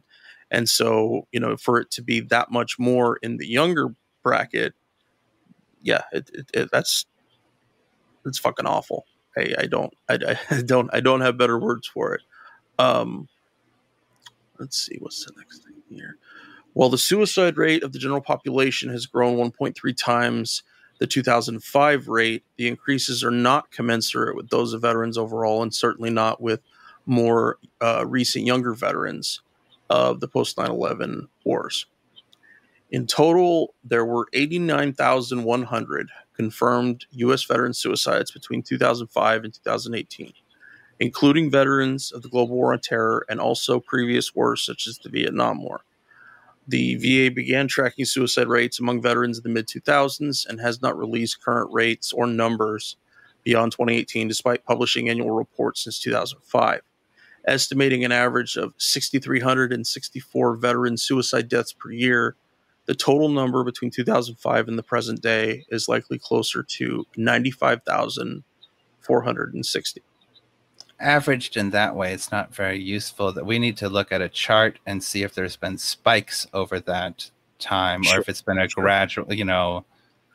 But I, I, I do think I do think um, some of it is is rather cursory, but I, I do think one thing here is is important and that is for us to just look at the you know the, just comparing these numbers to everyday things. Um, you know i want to say there's about 400000 people in portland oregon where i live. This is saying that almost a quarter of the population of portland killed themselves from following service in in in a war. Mm-hmm. I think that that people need to. I, I think that's really instructive. You know that that it's so often that we don't we look at things in terms of a rate. You know, like we were saying earlier. You know, based on age and sex. But when you look at hard numbers like this, 95,460 human beings killed themselves yeah. after coming back from a war. And we're and again, we're today we're not talking about KIAs. We're not talking about guys that were killed or wounded physically in in service. These are guys that came home, that made it home, and ended their lives at some point after that. And I think that we should think about that. I think that I I, I think yeah. that in, there's there's times where it's you know we throw around numbers and and and again you know if we were if we were back in 1975 you know 50 what was it we lost 58,000 people 58,000 troops in Vietnam uh, KIA that this is a you know this is two thirds of that. It would be very different for them looking at their war in this metric. But i would imagine that if we were to go back to let's say 1975 to now and actually punish the honest suicide rates for vietnam veterans we would be dealing with 500000 600000 considering how many million troops served there and came home and that the VA and other other government organizations just haven't covered it. They haven't gone back and looked at that. Um, and I, I mean, I understand that it's it's it's it's it's difficult to do, but it's not undoable. I mean, the the Watson Institute puts out stuff like this very often. Um, yeah, it, we've uh, we've changed. Our whole world has changed since 2005 too. There's got we got to be able to look for catalysts or spikes or when did this really start taking off and has it been a straight has it been constant? Has have there been uh, waves of suicide connected with maybe social media stuff with the rise of Facebook and it's possible. It's very possible. It's just you know it it it's all about you know if if you have the data. Um, that was something that Lee mentioned when we talked to him is that the the the reason that that Norman Camp got to write the book that he did was because another shrink in in complete rejection of the orders he was given by his superiors kept his files on his patients. And because he did that there was information that could be used out of that. They were told to burn it and think about how many guys you know got these cursory little checks in vietnam for their mental health you know we could have a stack of a million files in front of us if people had actually held on to them and stuff like that hadn't been got rid of. But the the, the shame quotient definitely needs to be acknowledged here. They wanted to hide it. They wanted you know they they, they well what, what if if there's a catalyst for these suicides that hurts someone's bottom line? Mm-hmm. Absolutely. You know, what if there's some economic correlation to money going to these people with an uptick of the consequences, which is our population offing itself? See, that's that's one of the goals I have with doing things like this and working on the podcast is that I want it to be so ugly for future U.S. leaders to choose to send kids to war. I want it to be. It hmm. it, it needs it to. better be, be worth it. Yeah, it, yeah. Especially when we're the most powerful thing on this planet. Exactly. Exactly. Yeah. Um, that it, it, it, it, we can't pretend that it's, it's, it's, that it's not there. But if people won't acknowledge Iraqi lives or Afghan lives or any other, any other marginalized people we happen to go and drop bombs on, can they at least empathize with fellow Americans? You know, can they at least see that, okay, I am voluntarily sending all these kids to get PTSD, to receive right. traumatic Thank you brain for the service that you might kill yourself for in a few yeah. years. You know, we've and got it, these cultural virtue signals of yeah. I support the troops. Yeah, what are you doing? Exactly. Instead of actually, you know, I tell people don't don't thank veterans for their service. Ask them about their service. Tell me about your service. What did you do? And and mm-hmm. and they may be uncomfortable with some of it and not want to share it, and that's okay. But it should not be a blanket okay, I did my obligatory honorific thing here. I honored the veteran, and now I can go on with my day. I it's um so, often freedom. If some if something doesn't feel free, it loses its will to live too. True, and I think our freedoms have been eroded over time. Oh, I mean, what what has happened since 2001 as far as violations to sacred American values like free speech. That's that's screwed. Got a uh, co- comment here from Kat. 25 miles from Fort Huachuca. Lots of old vets retired here. So no, that should never uh, never happen with a local local paper. Mm-hmm. Do you recall what she's mentioned about the paper? I'm I'm drawing a blank here at the second. I'm waiting for understanding. Okay. Also, also from Kat, I think all the rates are definitely underreported. The same paper tried to uh, sensationalize and question an obvious vet suicide as a possible sus- suspicious death for three yeah. days, even. Um, well, I think yeah, Kat might be speaking to the fact that it's this the reality of this is being spun. Absolutely, absolutely. Um, and and that some of this stuff is things that have very gradually improved in the fallout from what's happened at Fort Hood and the and the murder of uh, Vanessa Guillen. That is, I, I remember initially reading that story, and I say to myself, "Where are her leaders? Where are the people that are supposed to be checking on her?" And she was an armor. Now, if I'm the armorer in COIC, you know, the guy in charge, I'm going to make sure at the end of the day I put eyes on all my soldiers. I know where they are. Hey, I'm going home. Cool. No, but you know, it's your no, ass if you don't. Exactly. And so she just vanishes and no one does anything. They just assume, oh, I guess she's AWOL, you know, whatever's going on, you know, sensitive female or whatever, whatever bullshit they happen to throw out there. But who actually tried to find out? Because I remember talking when it t- talked about this in the podcast, is there was a point that afternoon when she was murdered when there was a huge crime scene in that arms room down there and had one person one soldier or NCO walked into that arms room and seen it, there was no more hiding it. There would be no more. But that guy got the time to clean all that shit up because he was alone, because Vanessa went to a place where most soldiers don't go unless we're drawing weapons or we're cleaning weapons. And a lot of army training doesn't require that. It was, you know, they're down in basements. We army bases have or posts have um have horrible records with surveillance in terms of security, in terms of actually watching what's happening on their base. And and and I'm like and eventually they did fire all the NCOs that were in their chain of command. I don't know how many of them actually got into trouble. I don't know how many of them actually said this was on you and you didn't do what you you know your your duty but that's that's that's my problem and not the military's because that's how i look at duty. That's not how the military teaches us to look at duty. It's about you know we do we do the bare minimum.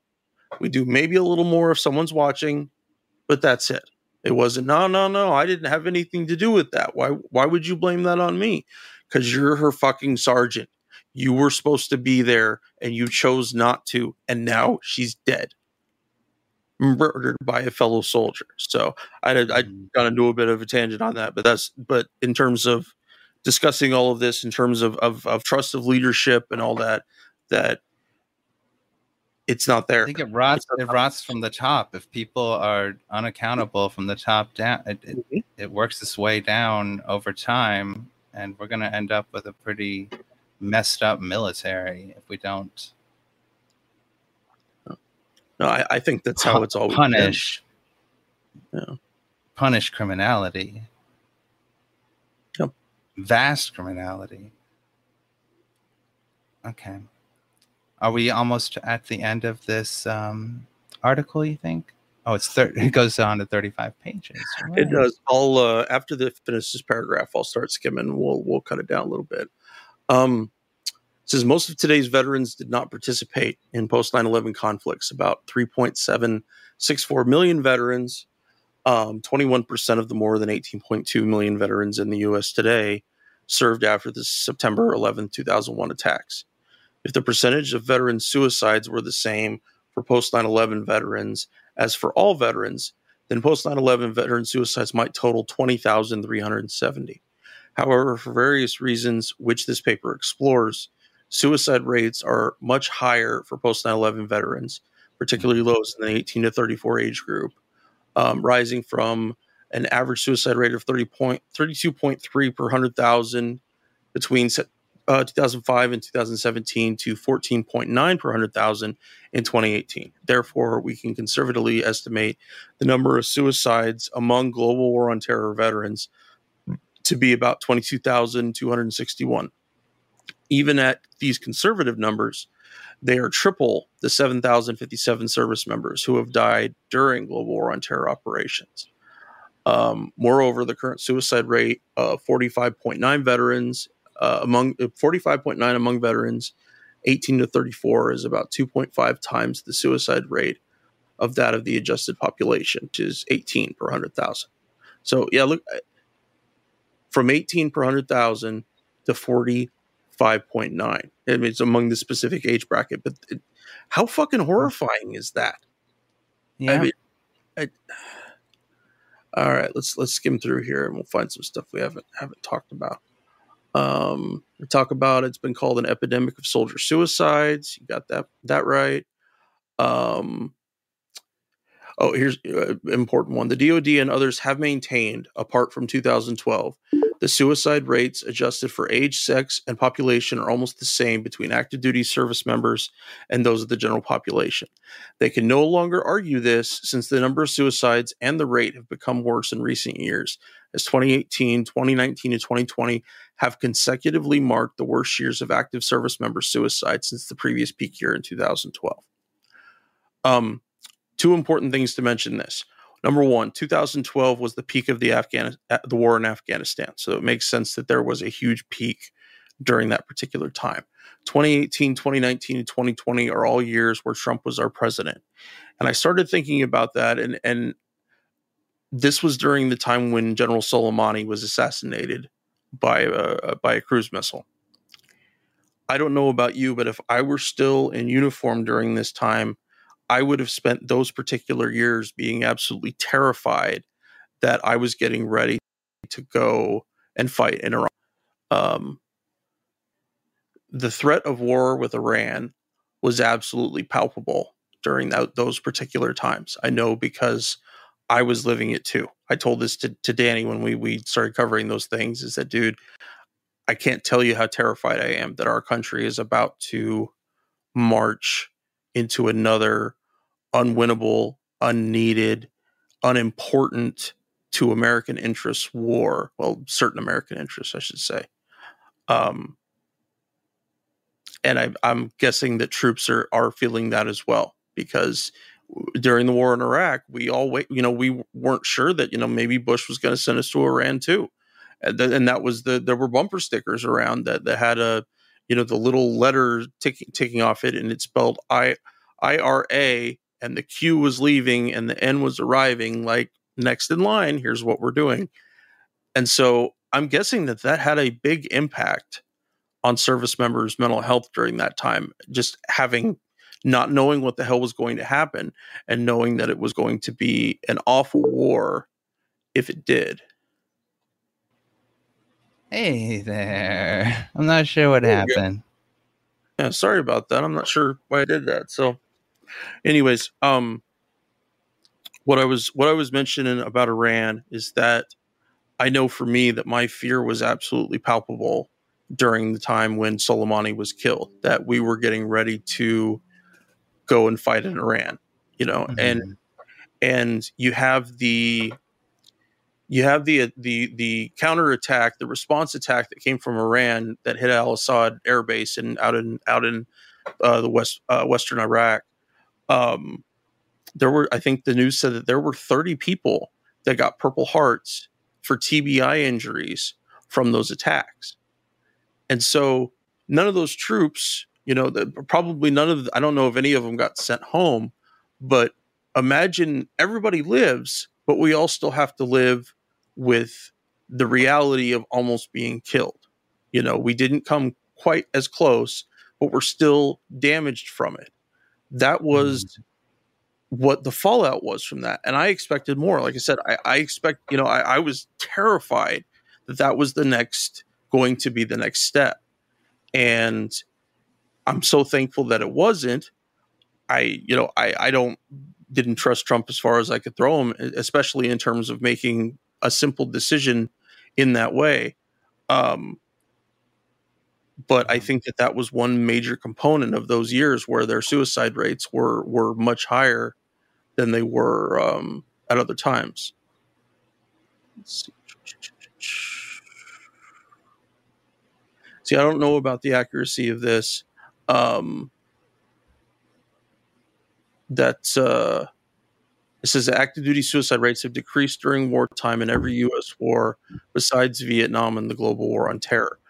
I think that is from lack of reporting. I think that is from people not coming forward. It's not because, um, or not. Well, they didn't start collecting suicide information to the mid 2000s, so yeah, kind of so, not sayable. So, yeah, we're we're not dealing with accurate studies of of any of these other times, and so it, I, I think people should treat this as as very skeptical if if if you um, if you're inclined to uh, inclined to believe that. Okay, so here we have our hostile death rate from the war. Um, we have our first peak, or one of our first peaks over here when you and I were there in 2004, and then we have the other one at the height of the surge in 2007. So, by their metrics, there there are I'm not seeing. I guess there's a little more of a point over here.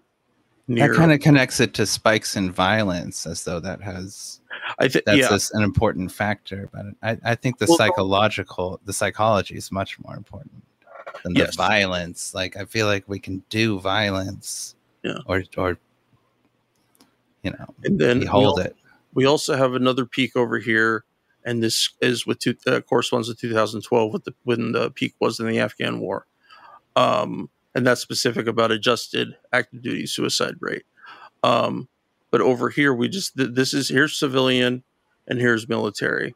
Um, excuse me. This is this is military. This is veteran. So civilian, veteran, um, military. I, I can't uh, see what you're talking about. Oh, I'm sorry. I my my pointer isn't here. So, okay. So we have our our our hostile death rate is this is the um the dotted line. The solid black line is the adjusted veteran suicide rate. The I see I see no lines, my friend. I, perhaps you need to oh. share the screen. That's what I didn't do. Oh. That, okay, all right. I could nod my head with a little more confidence now. Okay, yeah, true about that. Family members sometimes cover up situations like that. That's a, a very good observation. Um, okay, sorry about that. So we have our dotted line here for our hostile death rate, guys actually dying dying during operations. We have our double line here that is the adjusted active duty suicide rate. You have this solid line, which is the adjusted veteran suicide rate, and then this hash line is the age adjusted civilian rate. So just just the obvious difference there. And you have a couple places like with this solid line and the hashed one between uh, civilian rates and veteran rates that we've always all their data is far above it. We we don't if, if their data is accurate at no time from 2005 to the present did we ever have a rate that was commensurate with the civilian rate, which is the VA's line. That's what they tell everybody. It was in several articles that I read about the specific topic that they are, you know, the veteran active duty and veteran suicides are commensurate with the civilian rate. That's it. That's that, that's their fucking explanation. But it doesn't it doesn't accurately show uh, what this is, and and the numbers absolutely bear it out.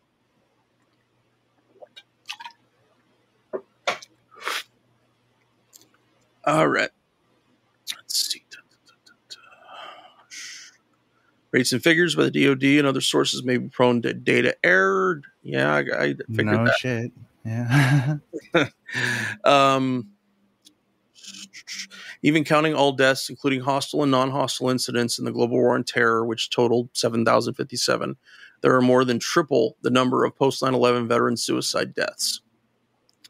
Um, adding the estimated 5,116 active duty personnel who died by suicide, the 1,193 National Guard service members, 1,607 Reserve Component service members um, between 2011 and 2020 to the conservative estimate of 22,261. Um, and so, and, and it says, it says that's not, that's not even accurate that the, it has to be down here with, uh, with 30,000. That is the, the, the much more accurate thing. And the thing is, is that if this was still peacetime, there would certainly still be active duty suicides, but there probably wouldn't be nearly as many National Guard or Reserve member suicides. How can they justify saying that it's simply commensurate with rates when you look at these people that, that they weren't in the active army? They were only you know on active and who who who wants to say yeah. that you oh, know? No, absolutely. No it, it is an ugly thing to say but it's the reality. But yeah no they don't want to. They want to you know the the they want to just hide behind the statistics and say those those aren't accurate. Because uh, dealing with the problem might might not it might yeah. not be financially worth it um, it is worth mentioning, even with today's alarmingly high, uh, alarming high rates, military suicide rates are still low, lower than in much of the pre-World War II era. One may speculate the reason for this is the massive growth in understanding and identifying and treating mental health issues in the last better part of a century. It is likely also a matter of scale, as the military is significantly larger today. Um, Where does pharmaceuticals tie in? That's a good question. That's a very good question. You can't you can't uh, take uh, that out. You know, um, improvements in life saving medical practices, protective equipment, and strategies that limit boots on the ground to prevent physical injury simply keep more service members alive and often unscathed. Um, such advances in both mental and physical health illustrate why suicide rates may be lower today by comparison to the pre World War II period. That said, the data of available. Well, those were really depressing times. Yeah, yeah, and like and, e- economically, and people were there. There, there was hopelessness, absolutely. but there were there weren't any antidepressants. No, no, and and you, I you think with you know if antidepressants were a benefit to our culture that they would have worked or that we wouldn't see i wonder if there could be a tie between those and suicides well M- fucking with the mind chemistry like that I was in in in Norman Camp's about about doing his work in Vietnam. He mentions that the Vietnam era is the first time that there were American pharmaceutical options for psychological treatment. It was, you know, we, did, Mhm. we didn't have any of that in World War II, and it was it's older stuff. You know, it's the tricyclic stuff, your um, uh, nortriptyline and things things like that, stuff that I've I've taken at different times. But the problem was is that they give it, it and it happened in the war in Iraq too, because I saw it happen with my own guys. That we send people to mental health, they're given pills, and they're sent away. And and there's money attached to those pills too with government contracts. And it's not just for nothing these are ending up in front. It's not it's not just medically i feel like that these are ending are being pushed on people. I, I feel like someone's making a big buck whether it's about that or not. Someone's making a big buck. Well, it it it, it really depends. I know it it I, I I don't know in terms of like the military pushing pushing pills, knowing that it'll keep more people, you know, in in well in- it helps you treat a symptom if you can't deal with the cause which is this, this is all bullshit for example. Plus family members themselves make outright well the I I part of it is you know that that that um mental health medications can help with certain symptoms but there are times where the mm-hmm. body has is doing things that aren't within our our, our the control of our psyche you know we can't and the thing the thing about that i tell people about taking pills like that because i i take i take a couple different ones is that you're you're supposed to find something that helps you take a bit of the edge off you know like if we were just thinking of in terms of mental pain if you're not so anxious if you're not so depressed but it's not going to be a catch-all. You know it has to if you Yeah. if you have serious issues you need to talk to someone. Like you said you need to deal with the root causes of, of what's happening. But at times you can't. You know i i Right. as ex- an example with my pain is i i can't i can't deal with the root cause root causes any more than i already am. But taking those meds does help my day to day you know it makes it so that i, I can you know do do stuff like this like us chatting. Um but i do think it's important that we talk about the reasons that pills get pushed first and then people don't get watched with it. Because i think that happens a lot with in in in america too in the civilian population. You go to a doctor yeah. you ask for ask for pills you're given the pills and then but it's your regular doctor. You're not going to come back with them for for specific sessions.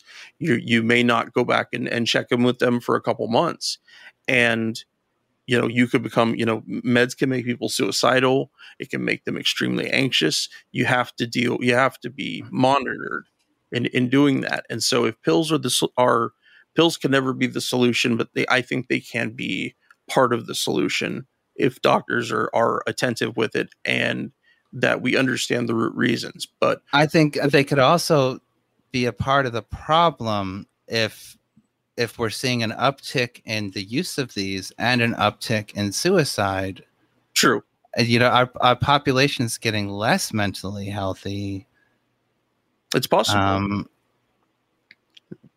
but I don't I don't think uh, I don't think there should ever be a you know a blanket you know don't don't use you know don't take these meds don't don't uh, you know you just you just it like- is it is a difference between our generation of veteran and what's come before, our so-called advances in mental health. Mm-hmm. But I don't know if we can call them advances if we're doing worse. Sure, sure. It's definitely it shouldn't be isolated out of, you know, wondering what's going on. Like, what are our psychologists doing? Yeah, yeah. Because well, you can uh you can like numb yourself out. One can use alcohol and and not feel. You and can. never and and see that that's one that's one aspect of with taking pills that there's a point of numbness where you need yeah. to stop where you know because the the med is not it's not letting you still respond to your environment it just makes it so you don't care you don't give a, give a crap. And and mm. that can happen to a lot of people and and that needs to be that does need to be acknowledged definitely. Um, i think um, it's it's a piece of the puzzle.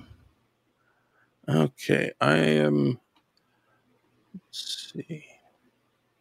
Now they do mention in here i'm gonna i'm gonna skip over most of it but they do mention about that because our war dealt specifically with ieds and with a, a huge uptick in traumatic brain injuries compared to the vietnam era that makes it, it, it definitely individualizes the conflict in that way in a much more clear. I don't think I don't think it's really sayable to compare the effects, uh, like the shockwave effects of artillery on an older battlefield. It, it, even, it is even it, yeah, yeah. Even using our own explosives, you know, you set a claymore off. There's that shock wave You need to be underneath it. Uh, oh, psychologically, it was really. I don't know if I ever left IEDs behind, and anytime I get in my vehicle, to be driving around with that kind of danger where you you, you're helpless it seemed mm-hmm. to me i i was i felt helpless against ieds um but yeah no, and and and and the rattling that, heads happens at war. That's that's that's actually something they mentioned in here too. I, I don't recall the section, but I can paraphrase a little bit that because because we dealt with so many IEDs, there was an ever ever present notion of doom. You know uh-huh. that, that that you didn't. You know there was there was never a time when you didn't feel vulnerable because I know, think that's on a battlefield in, in World War II, say too, or World War One, where just being near the front line, say getting shelled to shit, um, that's going to be a lot of an IED is not going to be one after the other, after the other, after the other, after the other. It's going to blast and ring your bell, but it's not like a barrage, like an artillery barrage. I feel would be more devastating outside of the shrapnel as far as the vibrations go. I, I think that I think that that's a, a good point. I the the what they've seen so far statistically is that the in terms of the the traumatic brain injury comparison that statistically speaking guys fighting in Vietnam or guys fighting in World War II had hmm. a a lesser chance for for a traumatic brain injury but in in our I wonder if that's true though. I mean there's nothing they're improvised explosives device devices that first of all they're not one thing. They explode and explosions but the rock us badly. there's also the repeat effect that you know like it, we talked about earlier is that because of medical advances because of improvements in how they they treat combat trauma that a, a person can get their bell rung and then get treated get checked for concussions and then get sent back out and then you have the chance for repeat drama. Let's say that person did have a concussion, but they were sent out before they were supposed to. They get hit again, and then then you're you have compounding injuries.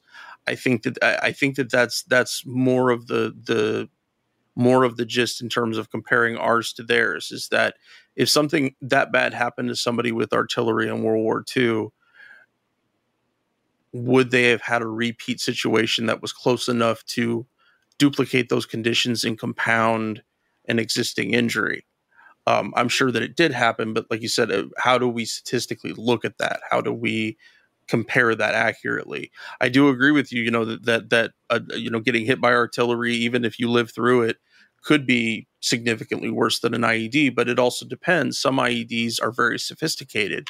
Um, EFPs, those um, uh, explosive formed uh, penetrators, can do serious damage to very armored vehicles. Mm-hmm. Uh, of course, the armor, the armored vehicles themselves suck and aren't really that armored. They're armored just enough, um, which is something I want to talk about in the future about the the shittiness in in that way, Strykers, and Humvees and such.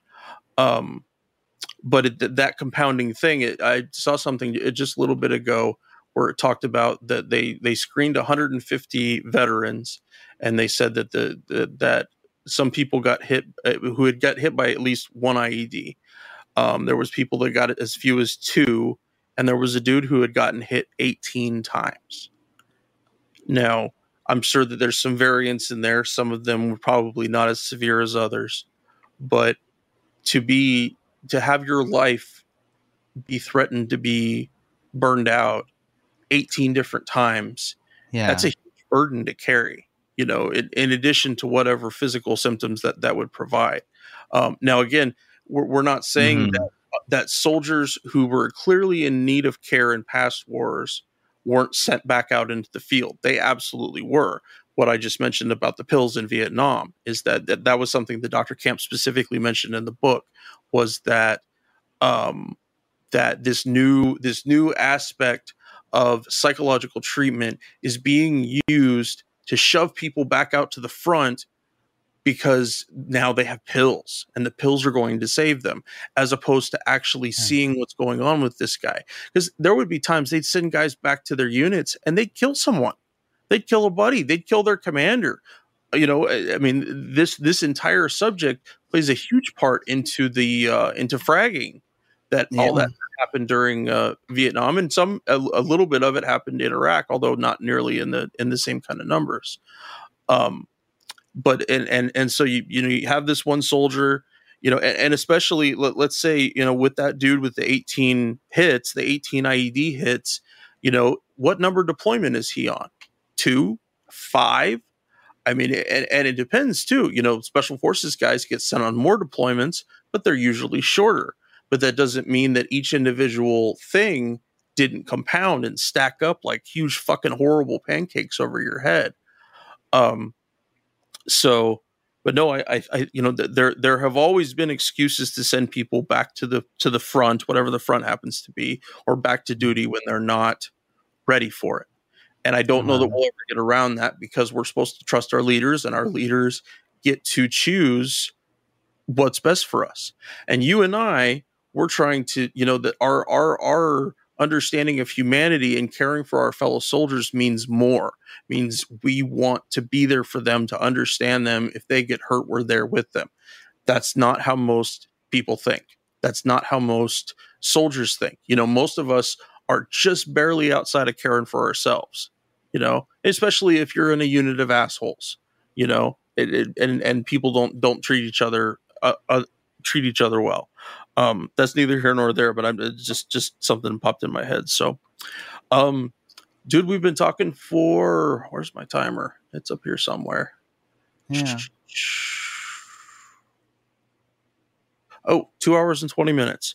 Um, That's a long like- time contemplating suicide. it is. It is. Um, you feel like talking a little bit more? Should we should we wrap it up for today and uh, we can either either come back to it or just move on to chatting I think I think we, have got some worthwhile thoughts to to figure out like w- how are other cultures doing with this and yeah, I'm all done. I've been up since 4. No. Yeah, yeah. I get you. I get you. Um give me one sec here.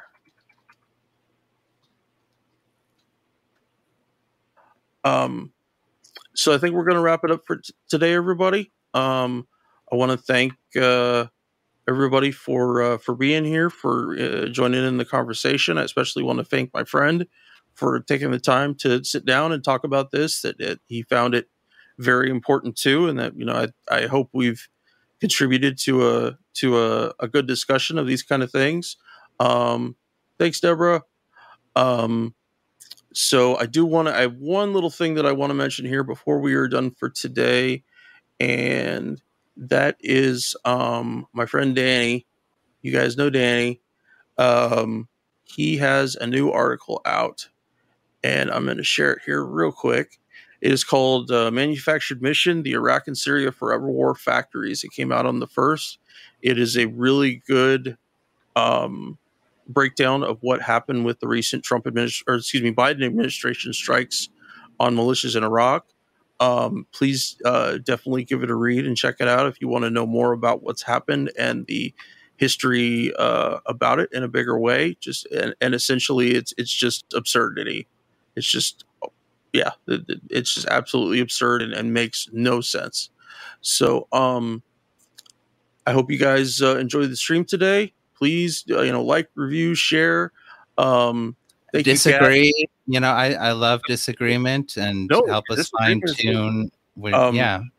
Thank you for that, Kat. We, you know, th- that's something that I acknowledge a lot with my life, with the physical pain I have, is that I'm I got home. I made it home. I get to sit here with my friend and, and talk about this kind of thing, and I know that that I'm it, I'm lucky that, in the, in that way that I that I did, and other people aren't aren't so lucky. But I want to I want to try to speak for them. I want to try to try to get out there and and let people know that there there is a lot more to know here about being in the military, about going into combat than most people ever truly consider. So, um, I thank you guys for being here and uh, take care. We'll see you next time. Bye bye.